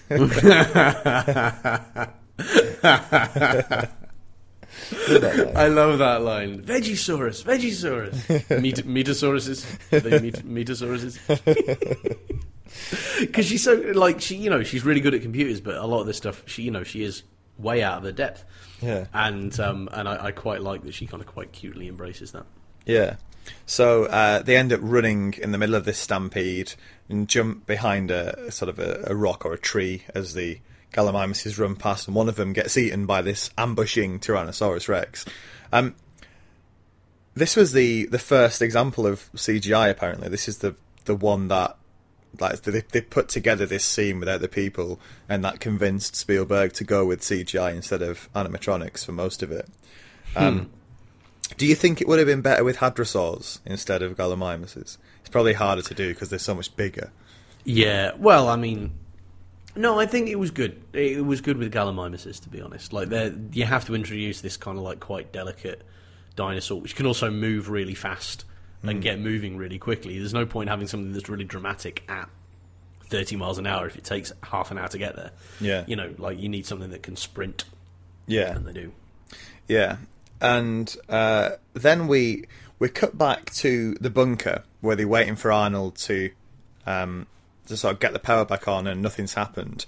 Apparently, and we we mentioned this in the book um, when we got to the John Arnold death scene. There should have been a Ray Arnold death scene in Jurassic Park because he sort of gets caught by a raptor in the in the shed. Yeah. But Yeah. because there was a hurricane during the filming, it all got delayed, and uh, and Sam Jackson had to go off and do something else, so he couldn't film this scene, so it never happened. Oh, really? Yeah, amazing. You know what? I'm actually gonna I'm gonna look up what he did next because I, I I do wonder like what film what film it was that robbed us of the Ray uh, the Ray Arnold death scene and whether it was worth it because he's been in a lot of films, right? yeah, So yeah. leading me to wonder whether they were all strictly, you know, worth it. okay, so in 1993 he was in Jurassic Park. and, uh, he was he was in like True Romance. He was in a Lethal Weapon ripoff called Loaded Weapon, eh? but uh, directly after Jurassic Park, he was in a film called The Meteor Man okay, that that absolute classic. if you get a chance, Matt, go and click on it because the poster's magnificent. The poster features Eddie Griffin, Eddie Griffin in a sort of foam rubber superhero outfit. And if that's the reason why I didn't get a Ray Arnold death scene, I'm suddenly very, very angry. yeah. Well, but yeah. So Sam Jackson was busy making what was it, Meteor Man? The Meteor Man. I- Although I should say, actually, looking further down the list, there is a chance that he went off to film Pulp Fiction instead. In which case, I'm fine with it. Yeah, yeah. But, okay. but Um, so so that's so that's why Arnold has disappeared. He's, he's off making another film. So they think, shit, we need to do something. So Ellie and Muldoon decide to head out to see what's happened and hopefully get the park started again.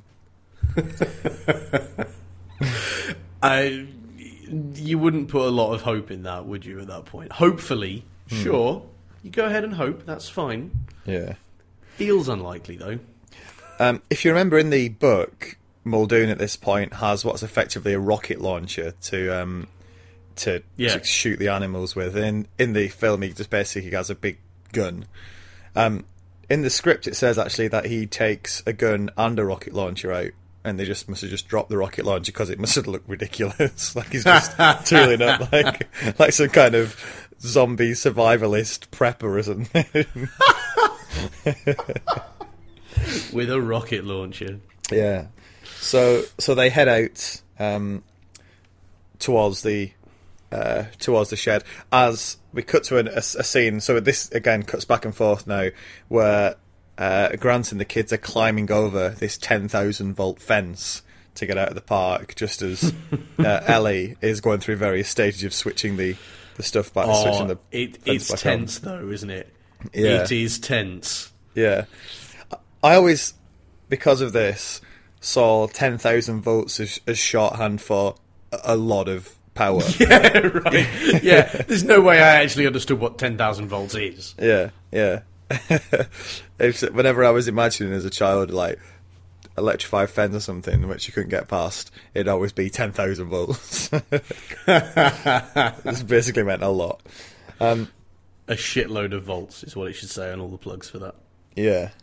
So Ellie uh, somehow gets the power back on with the help of uh, Hammond and Malcolm talking her through it over a walkie-talkie. Um, this is very different in the in the book. It's Grant who goes in here and gets the power back on. Um, she also nearly gets eaten by a raptor um, twice. So the first time is that they're on the way over to the shed, and uh, they realise the raptors have got out of their pen, and uh, Muldoon's like, even Nedry knew better to turn off the raptor defences. and then they they're heading through, and just as just as they see the shed, they think they can get there. Muldoon says we can't run because we're going to get you know we're being hunted, so he he tells her to run and he stays behind to uh to sort of Yeah. hunt the hunters if you like. Yeah, yeah. You know, for such a for such a kind of big budget blockbuster movie, there are a surprising number of shots in this where they clearly didn't want to, or maybe they didn't have the time because of the storm, um, to pull off the filming of an actual. Because you'd think this is a great opportunity to do like they did in the second one, to do like raptor tails moving through the tall foliage and stuff. Um, but instead, you just, you, I, I feel like you don't really get the drama of that moment. Like, I mean, you know, that, this is why you hire Bob Peck. He sells it. He sells it very well. You know, we can't because we're being hunted. like he does do it fairly well, but at the same time, I want a little bit of raptor face at that point. Yeah, You know, I, I actually quite like how you don't see them because that's what Alright. part of the menace is, and uh, it's because Yeah, of the, at the true, start yeah. where um, uh, Grant's saying you know the attack comes from the raptors you didn't even know were there, and this idea of like this guy who's this expert hunter can see them, but you Yeah. can't, and it's just this. It could the attack could come from anywhere at any moment because you've no idea where they are. yeah, I, I think it adds a bit of the tension. Although I remember when I when I saw it when I was little, I thought, "Oh, just run. You probably make it." And thinking about it now, you can't because as soon as you turn your back, they'll they'll attack. Um, so yeah, it's it's yeah, it would have been quite good to see something, I suppose. Um, but I Yeah. also think something to be said for the just the just a complete lack of anything there, and just feeling the menace without see- kind of like he did with Jaws, feeling the menace without seeing anything. yeah. And there's no doubt that you know Steven Spielberg's better than almost anybody at really making this sort of thing stick. Um, but I, I still feel like it's a bit of a missed opportunity because I don't really like because the whole the whole like setup isn't tense and kind of claustrophobic enough for me to be really scared by somebody saying something when hmm. I've already seen lots and lots of dinosaurs. Hmm. So I'm I'm kind of expecting to see another dinosaur. Hmm. Um, but then I don't. you Yeah, know? because we still haven't got a proper look at a Velociraptor yet, have we? At this stage, No, no, we haven't. And and actually, I was going to say that I I. If, you know, for saying that I wish they'd shown them in this scene, I do like the introduction they subsequently get with the severed arm of Ray Arnold and then, you know, Yeah, face coming through the pipes sort of thing. yeah, Um, it does work quite well, but I still feel like this is a missed opportunity. yeah. So that's the second moment where Ellie nearly dies, where the uh, yeah this uh, raptor attacks her in the in the maintenance shed. It's obviously already killed Arnold. It kind of tries to attack her through some bars or through some piping, um, which is kind of a weird way for it to try and get the jump on her, considering it's already ripped Arnold to shreds behind her. Um, But yes, she just about gets out in time. There's also the fact that as she switched on the fence, we cut to um, back back at the fences where they're climbing over, and Tim still hasn't finished climbing down the fence, and he basically gets blown off the top of it when when the fence starts up again, and it looks like he's died. And sort of Yeah. Grant catches him. Again, this is um, a scene which it kind of this, this does happen in the books, but it's just to climb over the fence and it's done. There's never Yeah. any real danger, so it's quite a Yeah. good. They've obviously taken that and thought actually we can add some tension here. Yeah, absolutely, and it do. works beautifully. Really great piece of choreography. That. Yeah. Um, we cut back to the jungle where Muldoon's hunting the raptors, and he is just about to shoot one of them um, when another one appears right next to him, uh, like in the foliage, and he does like the line, "Clever girl," as a, Yes. as, as he as he's killed. I think this is the the most horrific death of all of them, actually Yeah. just because of the, how the tension builds and yeah, there's something about the Raptors as well, yeah. um, which is yeah particularly frightening. Yeah, absolutely. Yeah, it's very, very frightening. Although, again, another thing that I managed to miss somehow when I saw it as a kid was the fact that like there's the like the raptor can be seen, but you know when it gets attacked, when he gets attacked, Yeah. and then there's like a fern, and then you can kind of see this like raptor head moving hmm. up and down behind it. Like jabbing at him, and he's clearly being killed just off camera. Like I didn't notice any of that. I was just like, "Oh, that's weird. Why have you cut to a fern leaf?" The least engaged, least kind of cine literate viewer of this film when I was a kid. Honestly, ridiculous. Just going back now, I watch it. I'm like, Dave, how did you miss it? There's a fucking dinosaur eating somebody on screen, and you're going leaves. Yeah, apparently uh, Bob Peck got sort of scratch marks from that from, from the, the dinosaur Brilliant. model that jumped him. Um, Brilliant. He said, uh, "I think it's it's worth taking this moment to point out that um, I think Muldoon in Jurassic Park, the film, is the most badass character ever to appear on screen without firing a weapon. He never Yes. he, he doesn't fire a shot in the entire Absolutely, film, actually. Yeah. but he gets across this total badass personality. yeah, yeah, yeah, yeah. Um, apparently, in the script, he he fires um, the gun as he's attacked, and it just sort of fires Yeah. into the ground. But I'm not sure Yeah. You hear that in the film. I'd, I'd no, you back. don't. You you kind of hear him. He kind of tries to swing around this long gun, Yeah, but then the raptor's already passed it, and you know, it's on him. Yeah. yeah. Um, okay, so that's that's the end of him, and you know, but every cloud. Bad point, he's been killed, but it turns out Tim is okay after all. He survived Yeah! the 10,000 volts through his body. I suppose, um, would would the defense slowly take a while to get up to charge, so maybe he didn't get a full blast of 10,000, so slightly more realistic that he might survive. Marginally. marginally. Um, but yeah, so he's okay, and uh, they head back to the visitor centre. Yeah. Grant Grant drops the kids off and then goes a wandering, looking for other people. Did that Yeah. strike you as strange after you've sort of spent the last day protecting these children, just to sort of Well, leave them? uh, the psychological value of being inside the compound, I think, would be you know they've been trying to get there and they are there. Yeah. You know, I can kind of I can kind of see the justification of that. Um, but you're right; it is weird that the kids don't freak out at all. You know, Mm-hmm. like maybe a day is long enough to demonstrate that you haven't been abandoned. Yeah. The um, as they there's this bit with the kids now where they're, they're in this empty cafeteria, so there's loads of like free stuff to get. So they just sort of do all you can eat buffet on the desserts. And I remember watching this thinking, I you know what? For all the scary dinosaur stuff, it might be worth it to have a, a free run at an all you can eat buffet. Um, such was my obsession with dessert when I was little. Uh, but as they're doing that, one of the raptors turns up. They see the shadow of a real raptor come oh, over the picture. drama! Yeah, brilliant. I tell you what. At this point, my heart started beating like a jackhammer, and I don't think it stopped until several scenes into the future. Like Yeah. it goes from tension to adrenaline at this point for me. Yeah. So they um they run off into the kitchen. Uh, meanwhile, Grant's found Ellie. Uh, she's just come out of the shed and somehow she's lost a pink jacket which she had. Um, no one, you never really understand why, but um, she runs over and they head back to the visitor centre. Yeah. yeah. Um, so Raptors is in the kitchen. What are they going to do?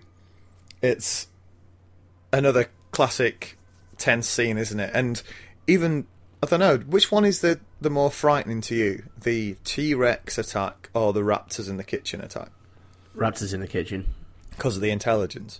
All the way because of the intelligence, because of the like the the confined space as well, and also the fact that the T Rex maybe can't see you. You Yeah. know, like there's all sorts of ways where it's kind of happening on a different scale, whereas a raptor is your size and is in a, a room designed for you with teeth.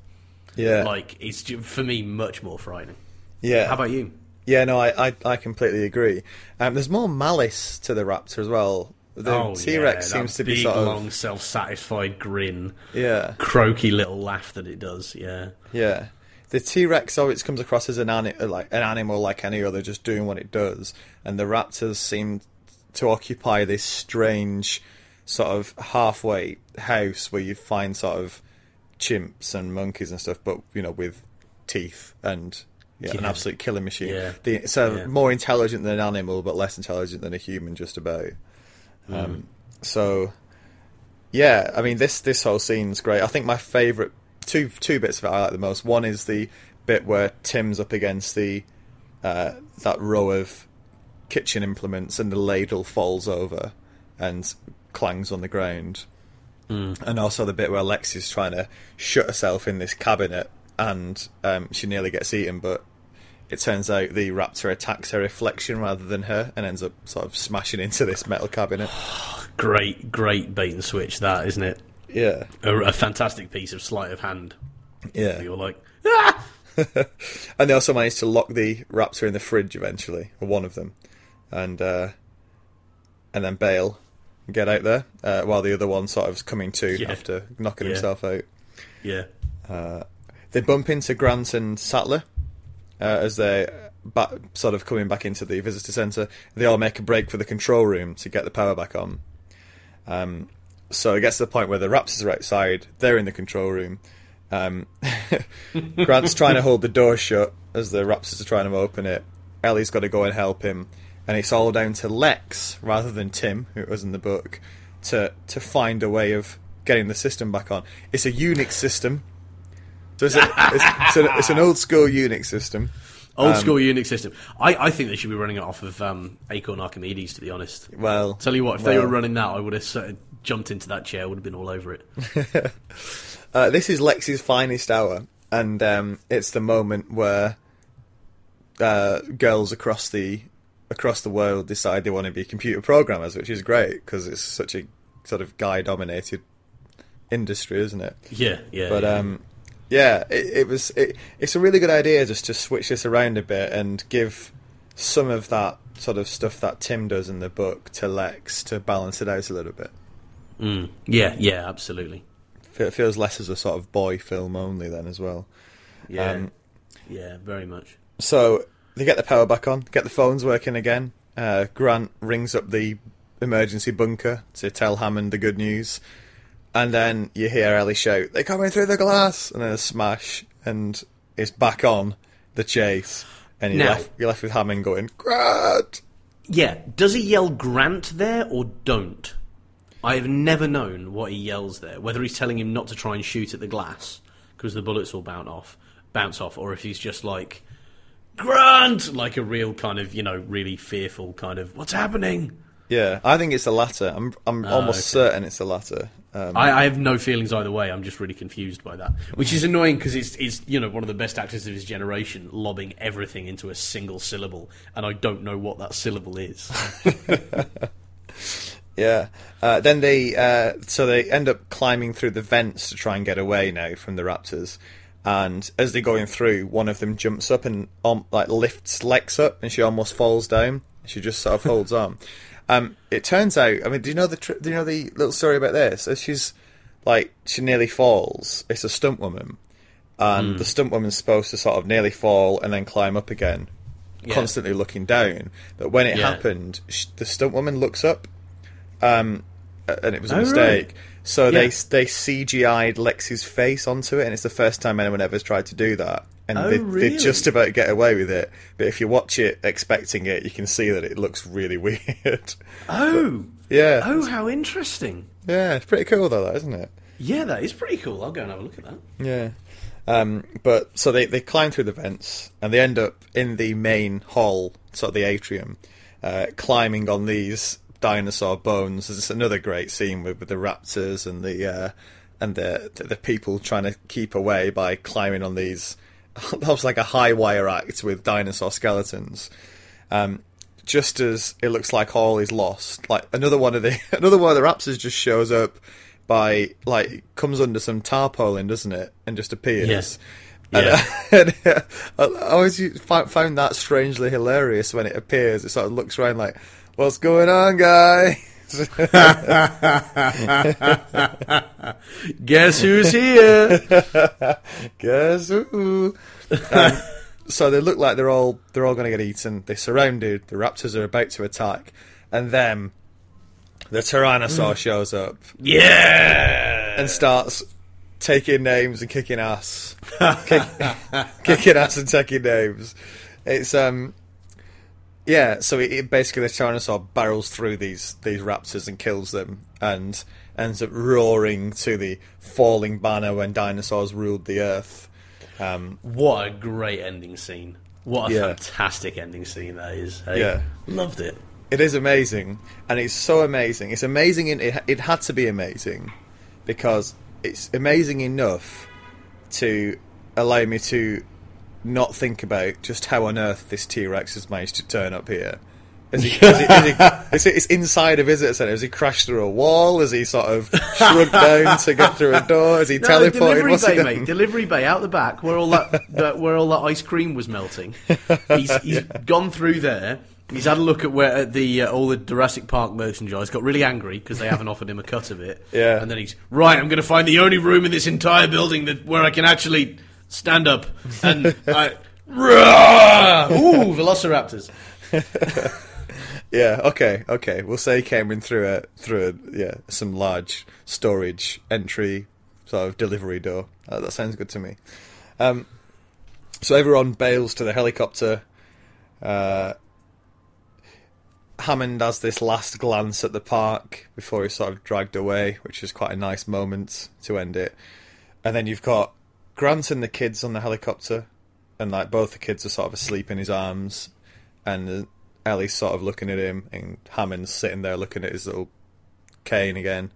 And then we see the birds flying into the sunset as well, and it's all sort of come together with Grant's evolution and the dinosaurs' evolution and all this. you know, it's a lovely, lovely end, Yeah. isn't it?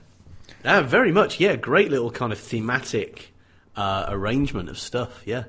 Although, do we know the fate of Malcolm? Do they even mention it? Um, no. And here's an interesting thing: is that I have repeatedly ripped on the Lost World, the second Jurassic Park movie, for having um, Vince Vaughn's character disappear halfway through the film. yeah, you do. Yeah, Because it's bollocks, right? Because how does one of the greatest film directors of the 20th century get away with doing that? You know, like how do you, how do you think that's an appropriate way of treating a character that you bother to introduce? yeah, Uh, but then he does the same with Ian Malcolm. I mean, right at the end of the film. I mean, he has been there for the whole film. yeah, One assumes he got off. yeah. Um, but uh, you're right. Actually, I've been ripping on him for this, and I should have been ripping on him, ripping on him for that, and I should have been ripping on him for this as well. Do you reckon it's? Do you reckon it might be um, sort of Crichton on set has said, you know, in in the book he's written that Malcolm has died, and then it's Yeah. sort of on set, and and Crichton's like, um, so I'm thinking of putting Malcolm in the next book, and Spielberg's like, really? He's like, yeah, okay. Oh, for fuck's sake! So he just sort of hedged his bets and thought, well, we just won't say anything about him. Then he could have Yeah, died. he could have yeah. survived. Yeah, yeah, yeah, yeah. But yeah, and and so ends so ends Jurassic Park. Uh, great film. with with a with a I have to say the closing shot of Jurassic Park is one of the best like after cathartic Hmm. chill endings beautiful sunset on the water helicopter and the piano version of the theme going over it like just Yeah. really great closing to a film Yeah. Okay, so that rounds up the sort of scene by scene look at Jurassic Park, the film.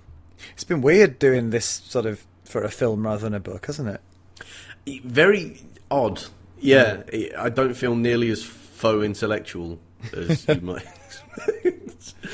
Which tells you how pathetic my idea of intellectualism is. That you know, telling naughty jokes over over the top of a beloved novel counts to me as intellectualism. But I definitely feel like we're a notch below that when we do films. Yeah.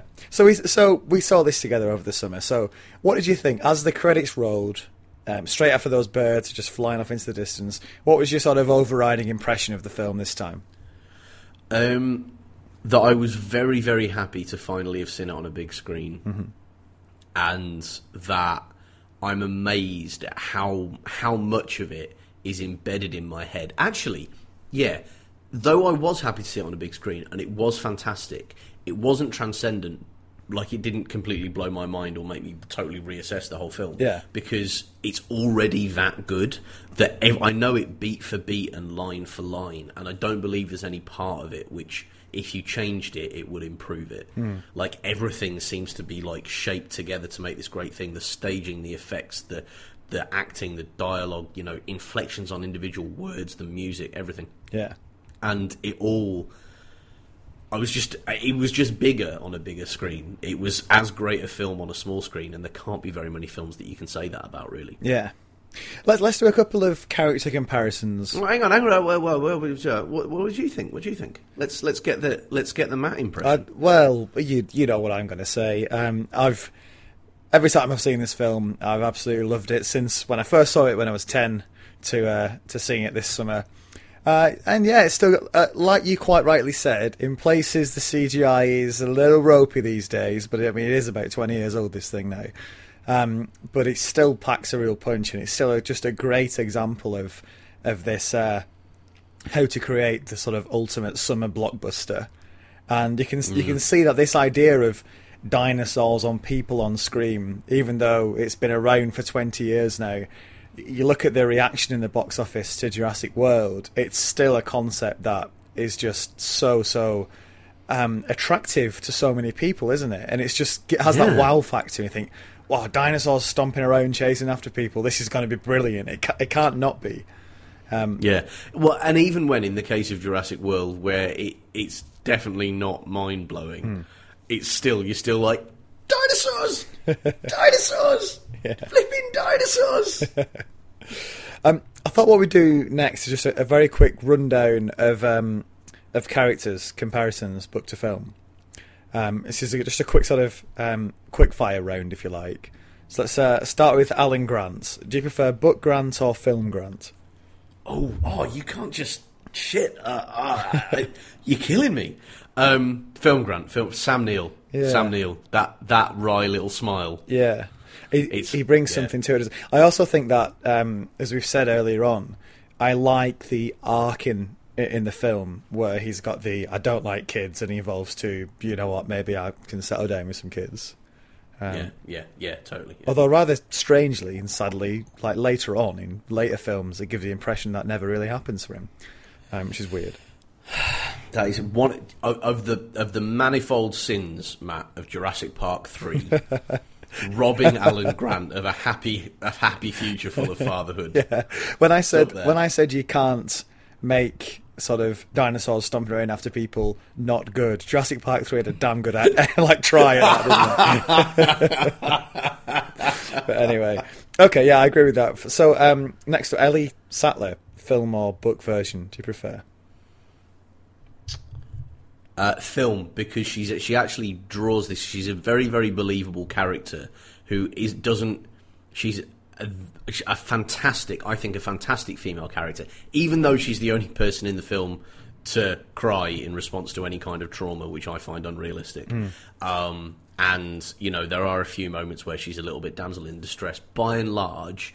She's the person walking out of the door holding a shotgun saying, I'm going to go and sort this out. And she's not doing it so she can live up to some sort of weird whatever the whatever the kind of action movie opposite of the manic pixie dream girl is she's not doing it so she can be a, a one-dimensional kick-ass woman she's being an incredibly well-rounded character and again i think like as good as good as my imagination is i don't think i could put together a performance as good as laura dern's so it's got to be the film Right. I'd say for me, I'd give this a tie between the two Ooh. because I much prefer the. I think she's much more rounded in the film and actually more of a character. She's a bit of a cipher in the book. Um, she doesn't really have a great deal Mm. of personality herself, does she? It's just sort of whenever I think of her in the book, it's her in relation to things that are happening or what other people are doing.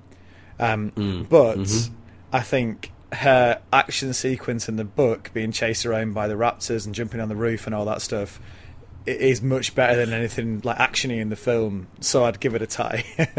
You are. You know what? That is a, that is an outstandingly good argument. Yes, I agree. Her action sequences, such as they are, she does get that very claustrophobic. Holy shit! She's in a hole in the ground with the Velociraptor sequence. Yeah. which is good, but that's not really an action sequence for me. That's more of a thriller sequence. That's an outstanding thriller sequence. But you're right. Running, jumping. Is she going to get in the swimming pool? Has she, you know, hammering on a door that's locked on a roof, shinning up a drain pipe? Great stuff in the book. Yeah. Uh, let's see. Next up, let's let's go for um, well one that I think might bring. It's it's currently sort of three one to. Hang on a minute. No, two 0 to the. I can't. Hang on. Work this out. So Grant gave two, two points for Grant. Two- And then one one, so three one. It's currently three one to the film. All right, there we go. I think this There we might go. bring it closer to parity. Right. Film Gennaro or book Gennaro?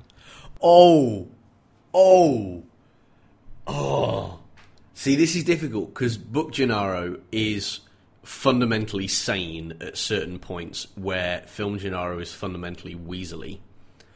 Um, and I find that more interesting. I also quite like that Book Gennaro kind of gets his ass handed to him for this kind of like you need to take responsibility for what you've done thing, which was a thread that they totally left out of the movie, and fair enough. Yeah. Um, ooh. Oh, but he's so funny when he's on the toilet. yeah, that scene makes it hard to not give it to Film Gennaro, doesn't it? I'm, I'm gonna give it. I'm gonna give it to Butch. I'm gonna. It's a draw. Oh, really? Okay. Yeah. All right. Yeah. I, I would. I've got to give it Book Gennaro. Um, despite, even though there's the film get the, the the scene getting eaten on the toilet in the film, there's the, one thing I find it hilarious that he gets all his shit for "It's all your fault" when it's sort of it is kind of, but also it, it feels a little unfair to him. And I love that whole sequence at the end where he does seem to be the only sort of sane man still at the party when they're going to run. Why run are we climbing into a hole full of dinosaurs? this is insane. Um, so I give, and also he punches a raptor in the face in the. Uh, Yeah, the legit, book. legit. That's somebody who's decided to face up to his responsibilities. okay, so, Greater purity can there be, Matt, than the purity of the clenched fist? okay. Um, how about this one? Uh, book Nedry or film Nedry? Oh. Ooh. I actually, in terms of a depiction, Wayne Knight is unbeatable. Yeah. In terms of an actual character, I, I found myself surprised by how sympathetic I was towards um, towards Dennis Nedry. Yeah, Like it's almost like it's like the ultimate client from hell scenario, really, where not only are your clients trying to get you to do loads of really complicated work for free and claiming it's your fault, but they've also got you trapped on an island in the tropics, which you can't leave and which is full of things that are trying to kill you. yeah, It's where's the danger money on my contract? You know? yeah, so yeah, so I, I would say Book Nedry actually as a as a character himself. yeah. What about? Um, let's factor in the the death scenes as well. These are very similar, aren't they? Book to film. Oh, they are actually. Yeah. Um, so yeah. there's probably not a lot Um, to choose between them in, the, in in that sense with this character. I'm I'm I'm going to say book because I think that death scene is far more horrifying when it's told from the perspective of a character who loses his sight halfway through it, Yeah, instead of cutting away and there's there's you know kind of creepy creepy frill dragon thing in the car with him, and then the car rocks back and forth, and then the, the camera pans Yeah. discreetly away, looking for a PG rating. um, yeah. so that's what I, I think. Book still. What about you? Yeah, actually, just on that on that death scene with Nedry, do you know in the Hmm. in the film where he drops the can of shaving foam and it, it sort of bounces Hmm. down the hill and then gets covered in mud as he's getting sort of ripped apart in the car?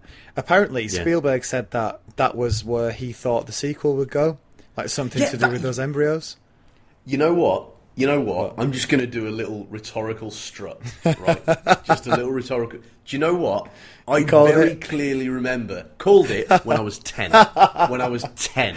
I remember having that conversation with somebody. Yeah. And we were both like, yeah, yeah, it's definitely going to be the things in the, the can, in the mud, and the, the. And I can't believe that Spielberg. Ba- that's such a sign of Spielberg's ability to make films for 10 year old boys, isn't it? Because look at it objectively from a story perspective. Like, so what? So your story is there was this huge company that had a really complicated, groundbreaking.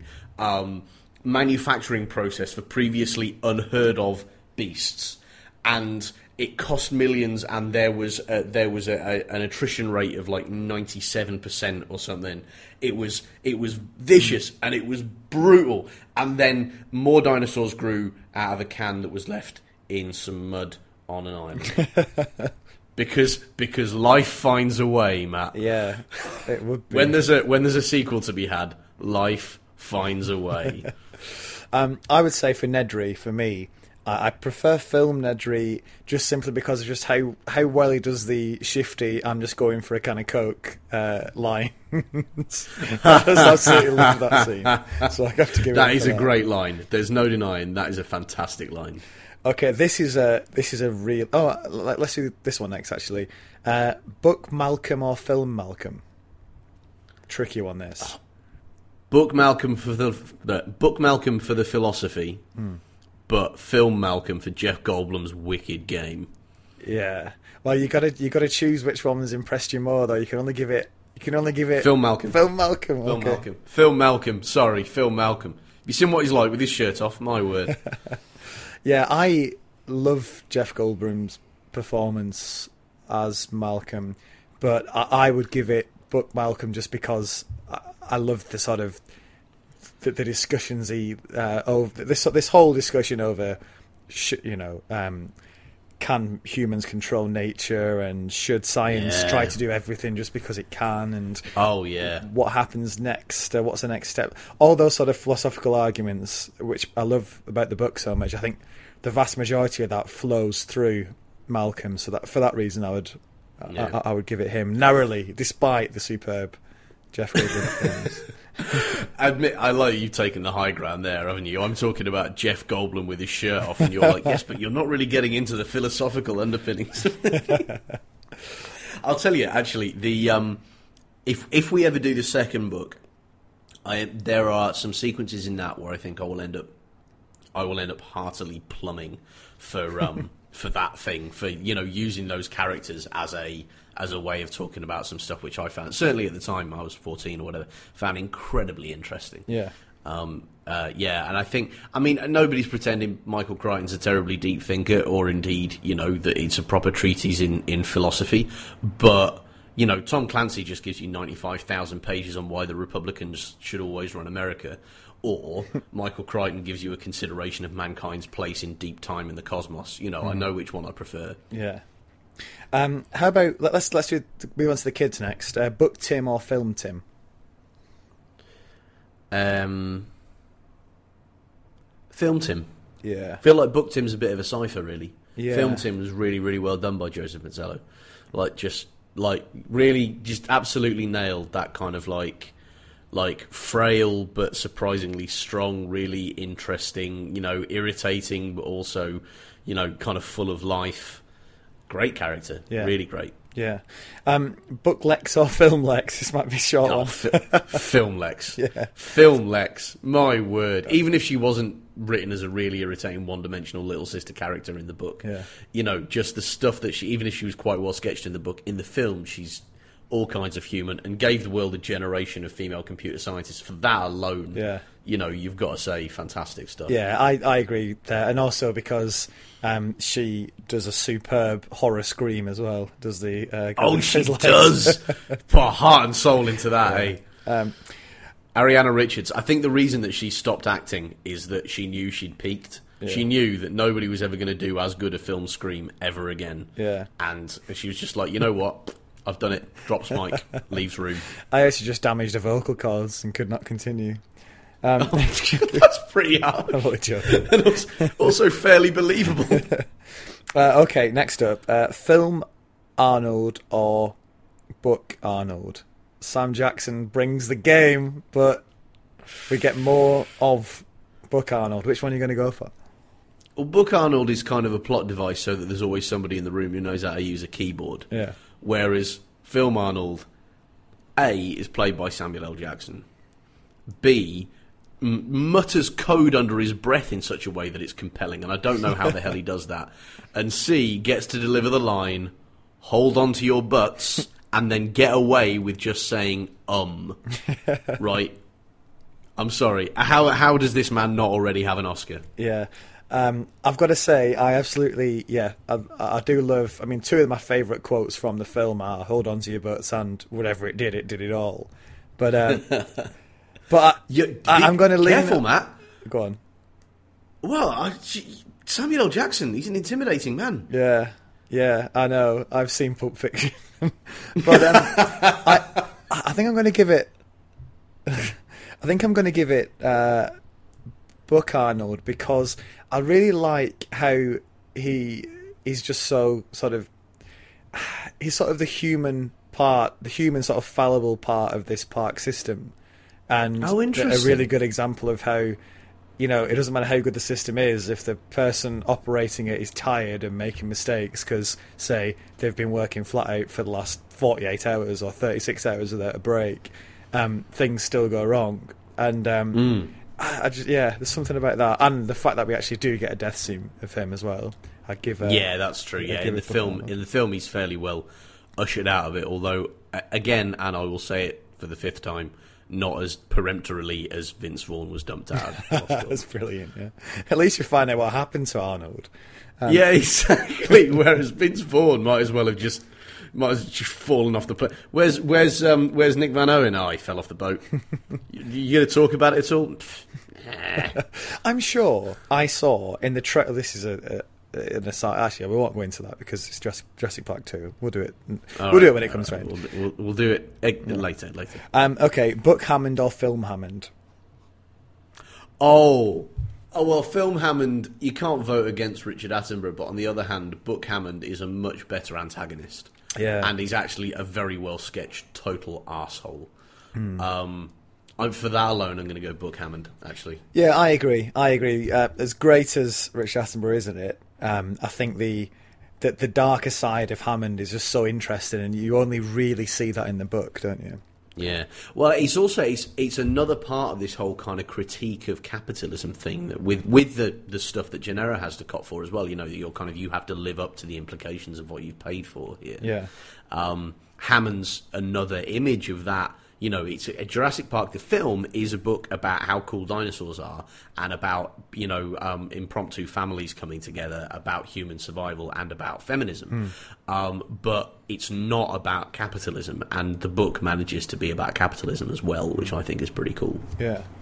Um, this is a. Uh, we've got a couple here who are, don't really feature much in the film, so but we'll tr- do them anyway. Uh, book Henry Wu or film Henry Wu. That- don't, don't include the black polo neck in Jurassic World. Jurassic World. oh well, in that case, uh, away from the creepy Botox and the, the somehow the the it, he looks weird, Matt. I'm sorry, he looks odd. Um, away from all of that, um, film film Wu. Just for just for his yeah a, a performance summed up completely by the sarcastic raising of a pencil. Yeah. genius. Uh, I'm going to go for for Book Wu because there's just so much more to him, and um, Yeah, again, yeah, there's, there's a lot to uh, to to like about the the sort of discussions over version 4.4 and things like that. So I'll, I'll go for go for the book. Uh, book or film Harding is probably one of the easier ones. um, Book Harding in that he is a character rather than a flashlight and a moustache. yeah, okay, I'll agree with that. Uh, I didn't particularly like uh, the way he was portrayed in the film either. Um, okay, uh, we've got one more character. Do you know who it is? Is it Ed Regis? oh, it's Dodgson, isn't it? No, it's actually. It's neither of those. Uh, But um, I didn't. Ed, okay, Ed Regis. I suppose we, we can't compare because he's not in the film, but we can compare sort of his character who takes his place in terms of the death. So, eaten on a bog or um, pla toyed with and killed by juvenile Tyrannosaurus Rex. Which one do you think is the worst way to go? most entertaining way to go, it, it's the film. I was actually going to say that even though he's not in the film, I prefer the film version because I find the character in the book so irritating. but, Okay. Uh, right, let's do Dodgson. Book or film? Uh, it's, it's hardly in either, though, isn't he?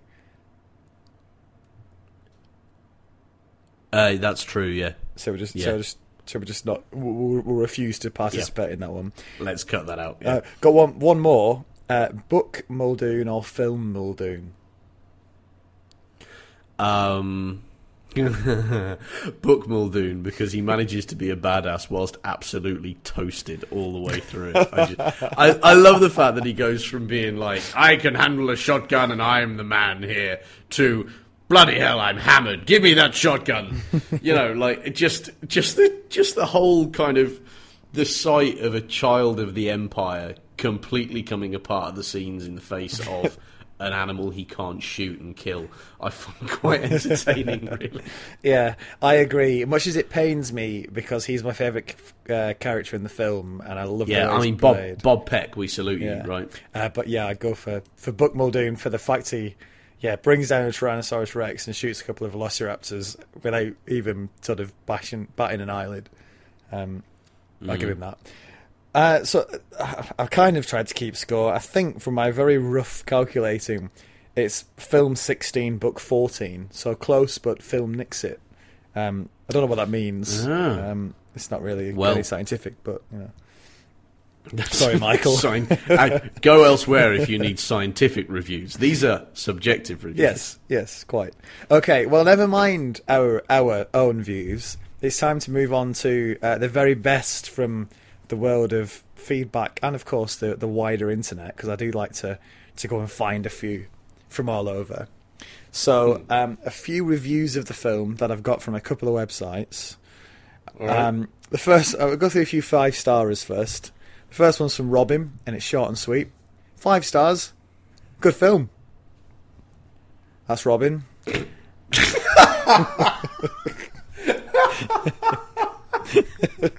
That's outstanding. That's the most. I've got 20 quid, says he's from the north of England. right.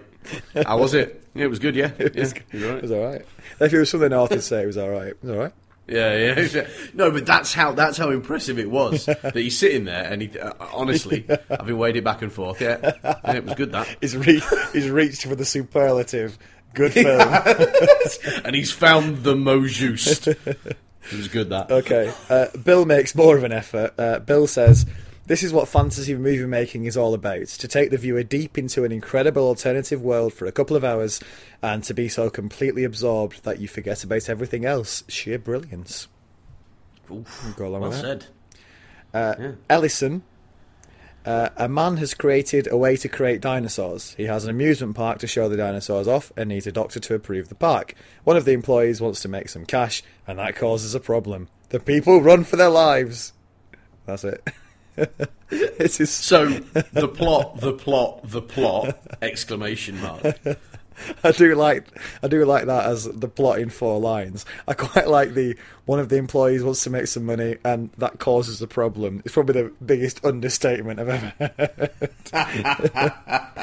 it sounds like there's a problem in sort of the bank transaction. But you know, it's something a bit more serious than that. Deary me. Yeah, I, I quite. I, I don't know, that's a fairly good piece of minimalist storytelling. It's. I, I can imagine that being the sort of shot for shot kind of storyboard script for like a, a, a, claymation remake of it, like a stop motion animation kind of, and you're just waiting for the bit where you get to animate the people run, run away. Okay, we've got some um, some fools who've stepped up to put this put, to slap a one star review on this. Um, I'll try and contain my rage. Okay, you're like, should we? Should we? We'll top this with with the statement Hashtag troll. These people, these people are the juvenile T Rex of internet reviews. Yeah. Uh, we start off with milkshake. Starts with a bad name and basically goes downhill from there. Um, she says, oh, "I'm he... loving this. This is fantastic. I'm loving seeing you get get get get."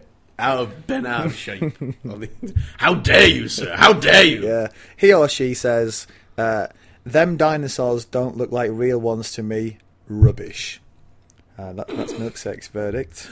Um, I, like I like this one. This is Martha's review. One star. I I imagine Martha to be about I don't know like ninety or something. Awful film. The only thing that happens are dinosaurs viciously attack and kill humans. Very predictable. Should be classified as a 15. The jokes and special effects are stupid and cheesy. How can people actually think this is entertainment? It's very unrealistic, violent, and traumatizing. Overall, an awful film. Oof! Yeah. Those words come unminced. My word. Um, well, um, um, when you say predictable, uh, are you saying that they should just have made friends? There, sh- there should have been like a, a groundbreaking $150 million depiction of, Yeah. you know, very, very slowly teaching a T Rex to communicate by waggling its left arm a little bit or its right arm a little bit further down, or like attempting to teach a T Rex sign language or something in order, like, like Jane Goodall with Planet of the T Rexes.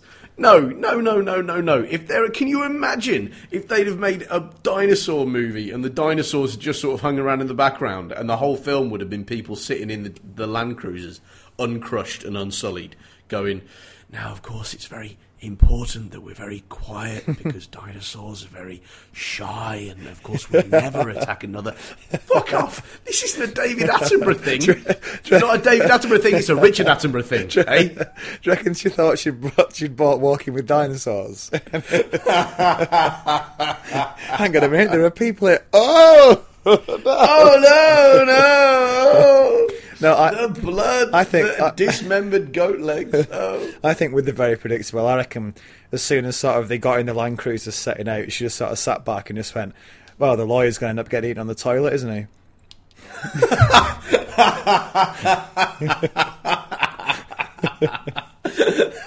Saw that one coming my way. Moving on now, let's watch Memento, which I anticipate I know everything about. I also find it strange how she calls it both very unrealistic and traumatizing. I'm not sure I've ever been traumatized by anything that's completely unrealistic. That's very true as well. Hmm. Also, traumatizing is quite a strong word to use there. I mean, are we hmm. are we talking about like? I mean, are dinosaurs alive and well and living in Eastbourne, and, and it's bringing back some fairly difficult memories for her or something? Yeah. Like, uh, mm, I'm not certain the word traumatizing would be quite correct there. Yeah. Now hold on to your butts because this is a this is a this is a corker of a one star from Ramsey. All right, Um, Ramsey says. Ramsey. Yeah. Ra- I'm predisposed to dislike him. Yeah. Carry on. Ramsey says this film is silly. Who says what colour dinosaurs were? And then he goes. then he goes on to say, they're not. That's that's your on ramp. the not so special effects that everyone raved about are terrible. Bob Hoskins did it better in Roger Rabbit with proper eye contact too. Is he under the impression that there were going to be fucking musical numbers? Jessica T Rex turns out to be a very, very beautiful human woman who's animated. Like, what the. I love how in, if in Jurassic Park you have a problem with the lack of eye contact between dinosaurs and people. Yeah, you really want, you know, human moments. Witty, zinging 1930s noir style repartee between Bob. I'm, I'm not saying it wouldn't have benefited from having Bob Hoskins in it. Every film would benefit from having Bob Hoskins in it. But. No, eye contact? He's not fucking Mary Poppins. He's not got T Rex on his finger singing to it like a bluebird, whistling in unison. He's trying to eat his face. There's not much time for. And, and, and, by the way, actually, there is a moment of eye contact with a dinosaur with the shiny light on the T Rex eye and the constricting iris. So, bollocks. Yeah. No, no, no, no, no, no, no. In the in the car when Lex has got the she's Oh, sorry, paralysed yeah, with yeah, fear yeah, and she's got the light shining out the thing and the T Rex comes down and it. Yeah. Um, the next one. I mean, this is How many more of these are there? I'm astonished you've managed to find more than two bad opinions about Jurassic Park on the Uh, this is the final one star one I've got. Then I've got one more five star, but I'll save that to the very end. Um, right, right, This right. is from Grimm, and um, it's the most you uh, you guaranteed to not have read a review like this before or heard a review like this before of Jurassic Park. This was off the Amazon website, which might give us a, a clue as to what may have happened here. There may be some kind of mix up. but Grimm says of uh, Steven Spielberg's uh, blockbuster classic Jurassic Park Cellar was great, arrived next day, but can't see it ever boiling anything. Water was heated enough to make hottish cup of coffee. We'll plumb for Tilly option next door outdoors purchase. If I was freezing on the side of a mountain, maybe I'd be happy to have it. So that's uh, Grimm's thoughts on Jurassic Park. Don't know if you've got Um, anything to add there. I, I sense, I sense that Graham may not internet. I sense that may be what's going on here. Yeah, if you're looking for a, a great hot cup of coffee, a DVD of Jurassic Park probably isn't the, the best thing to go for. So you can't really argue against that. Um, we've got a bit of feedback to get through as well.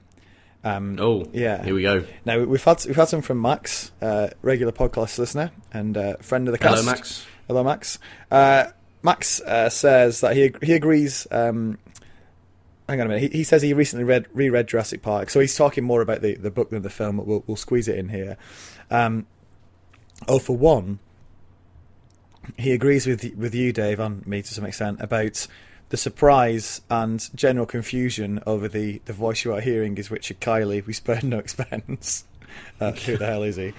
Um, so, Yeah. and th- this guy lives in America, so you know, if Max has never But heard of him, He, he knows stuff. yeah. Well, especially Richard Kiley stuff.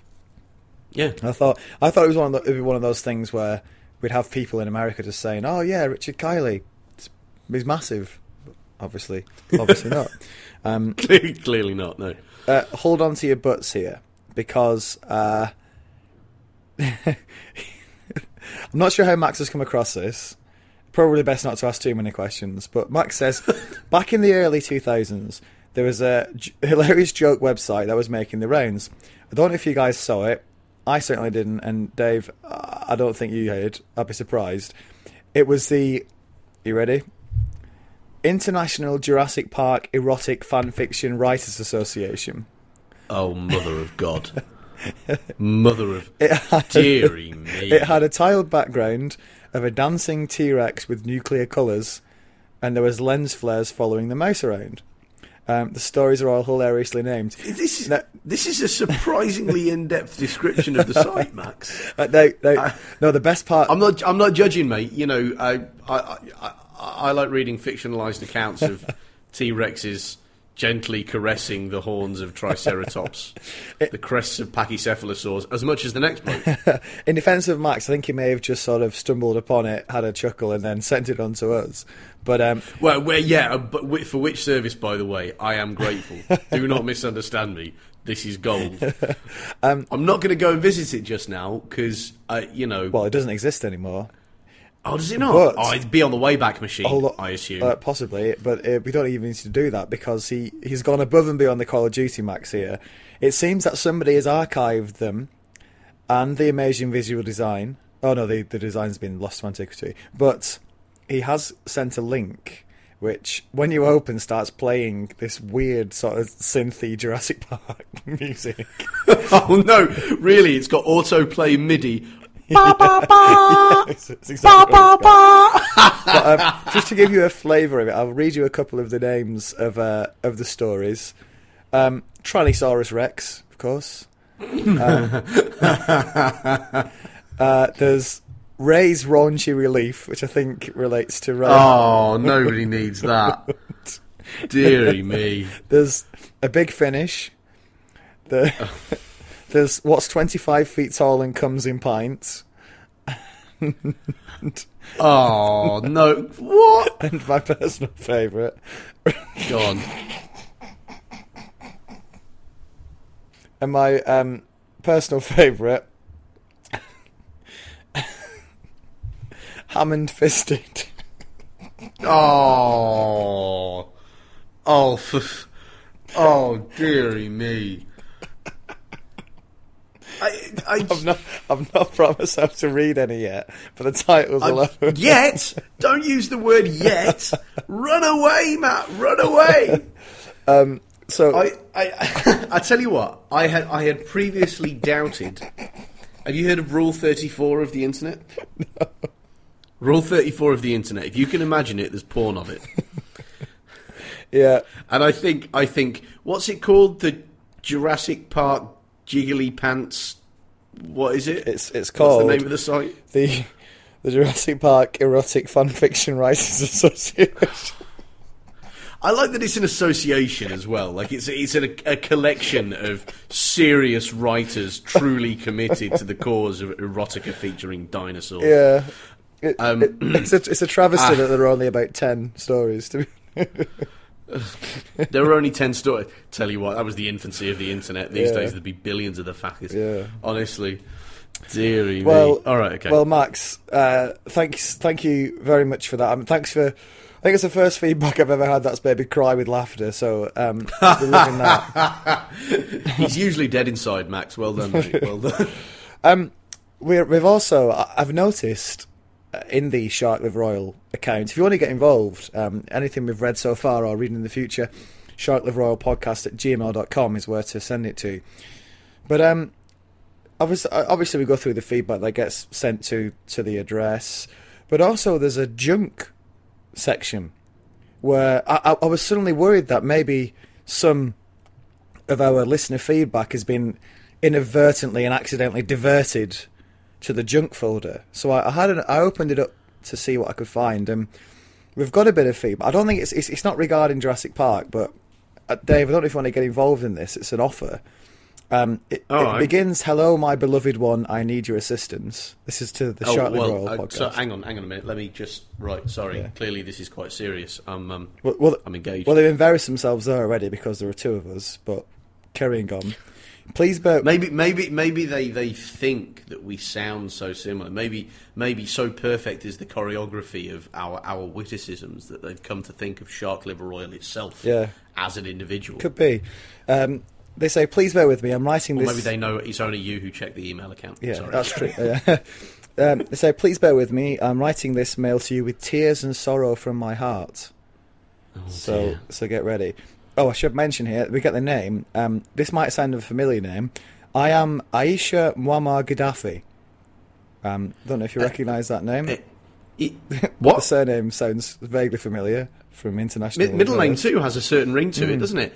Um, so, I, this was sent recently. this was sent uh, in August. So this is Colonel Gaddafi, he of the Green Book, reaching out to us from beyond the grave. No, no, no, no, no. Because um, it goes on in the rest of that sentence. The only daughter of the embattled president of Libya, uh, Muammar Gaddafi. Battle, I should fucking say so. He's been dead for five years. Yeah. Well, it turns out, Dave, that um, that his his daughter has uh, has got a, a basically, long story short, an account in Burkina Faso with five point eight million dollars in there. I, I wonder how she got 5.8 million dollars that far across the world's biggest and most terrifying desert. Yeah. I, I, I do wonder why that was the most convenient safety deposit box. Yeah. Because you would have thought that Rome, being about a 45 minute flight away, probably would have been a safer bet, wouldn't you? Yeah. But no, Burkina Faso, no, fair enough. Africa, obviously, as we know, is all one place. Yeah. So, you know, um, yeah. Yeah. All right. She says sorry for my pictures. She's not sent any pictures, so she's let herself Well, down I think again. that's a, that's a mercy, Yeah. isn't it? Um, and she also says, uh, basically, if we give her a bit of a hand, we can get a slice of this 5.8 million bucks. Hey, Um, hey, I'll tell you what we could do, Matt. We we could make a Jathinkisaurus Well, we could do that. with this. No, with this money, Matt. Matt, dare to dream. Uh, the, the, the- We could- I found the snag though. She says, Oh. "I'm in search of an honest and reliable person to help." I mean, Oh. we, we're neither. So well, we're we're we're we're, we're honest and reliable persons, plural. So yeah, she only wants one of us. she their account's going to be frozen and all that. Well, best, of, be, Aisha, thanks for listening. I'm glad you can still get a signal wherever you are. I think she's in some camp Yeah. in Burkina Faso. But Oh, yeah, hopefully, because she escaped there from Libya, obviously. Yeah, hopefully while you're waiting for the Yeah. for the funds to clear and for someone who's a bit more reliable than ourselves to uh, to get you know to get that 5.8 million over to a safe account, Um, in the meantime, have a listen to, to a few more Shark Liver Rolls. We've got some, some good stuff on Game of Thrones. Um, if you like that kind of stuff, you know, Yeah. a bit of political intrigue. But- we've got uh, we've got some stuff on Jurassic Park, obviously, which you, I'm sure you've been listening to, seeing as you've sent sent this during August. Uh, but plenty plenty of other stuff on there. And um, yeah, thanks for the feedback and keep listening. Um, Yeah, yeah. Cheers. you know, if you've got any, uh, you don't have to be sort of the the daughter of a, a deposed and, and, and killed leader of a, a, you know North African state. You can be just a regular podcast listener. Get in touch, uh, sharkliveroilpodcast at gmail.com and uh, we will read it out um, on on this podcast. We're an equal opportunities feedback podcast, aren't we? Yeah. More of that from the And if there's money in it for us, so much the better. yeah, more of that from the both the junk and non-junk folder of feedback as we carry on through Shark Liver Oil. But uh, thanks very much for listening to the the what's been basically a marathon Jurassic Park film podcast. It's- We're clocking up about three hours. Epic. The size, Matt, of a brontosaurus. Yeah, all that's left is for our final five star review. This is from John Bob the Great. and John Bob the Great says. Uh, Never knowingly undersold. I've grown up with the film and I've seen it so many times I know the script backwards. But I still notice little bits which make it better every time. It's great for the first time and the hundredth time. John Bob, you're absolutely right, and uh, I couldn't agree Yeah. more. It's, you know, it doesn't matter how many times you see this film. A great film's a great film, isn't it? And uh, Jurassic Yeah. Park, for me, certainly falls into that category. Absolutely. Couldn't agree more. It's been fantastic. Yeah, so that's us done. Uh, next week, if you're listening to the Shark Liver Oil feed, um, you can. Oh, if you've clung on this long, okay. Let me tell you, if you follow us on at Shark Liver Oil, I will tweet the link. Dare you click on it to the uh, what was it called? The official Jurassic Park erotic fan fiction association. I can't believe you're going to do that. Yeah, well, pe- I- people listening now will be like, I am kind of curious. And if you are, at Shark Liver Oil on the Twitter, give us a follow and you will find the link. Which, Can we at least tag it with with you know NSFW? Yeah. Like not safe for work, or indeed not safe for work, home, train, bike, planet. Oh, yeah. It'll, Not safe. Not safe anywhere. NSA. Yeah, right? it'll have all the Oh health no, that'll get us followed, won't it? No, never mind. That. yeah, we've already mentioned Gaddafi, so we're, we're playing with fire as it is. Um, so next week, we will be moving swiftly on to um, an, an Ag- Agatha Christie book, which I've never I've never read any Agatha Christie before. It's a murder mystery, and I've never read it before. So um, even if you don't read the book, it might be quite fun listening to me flail around in the dark, accusing people left, right, and centre who have nothing to do with the murder. Uh, but that'll be next week. Uh, if you're following the to get that, you need to follow the Shark Liver Oil uh, podcast feed. We've also got the Jurassic Shark podcast feed, which you may be following this on. And obviously, this will just give you the Jurassic Park stuff we do. We will, at some point in the future, uh, probably will probably be a good six months or so, maybe slightly less. We will do The Lost World by Michael Crichton, and that will appear Yes. on the obviously the, the normal feed where you get everything, which is Shark Liver Oil podcast, and the Jurassic Shark feed. Okay, that's us done, Dave. There we go. Until next time, it's been a pleasure as Until next time, Matt. Absolutely. Absolutely.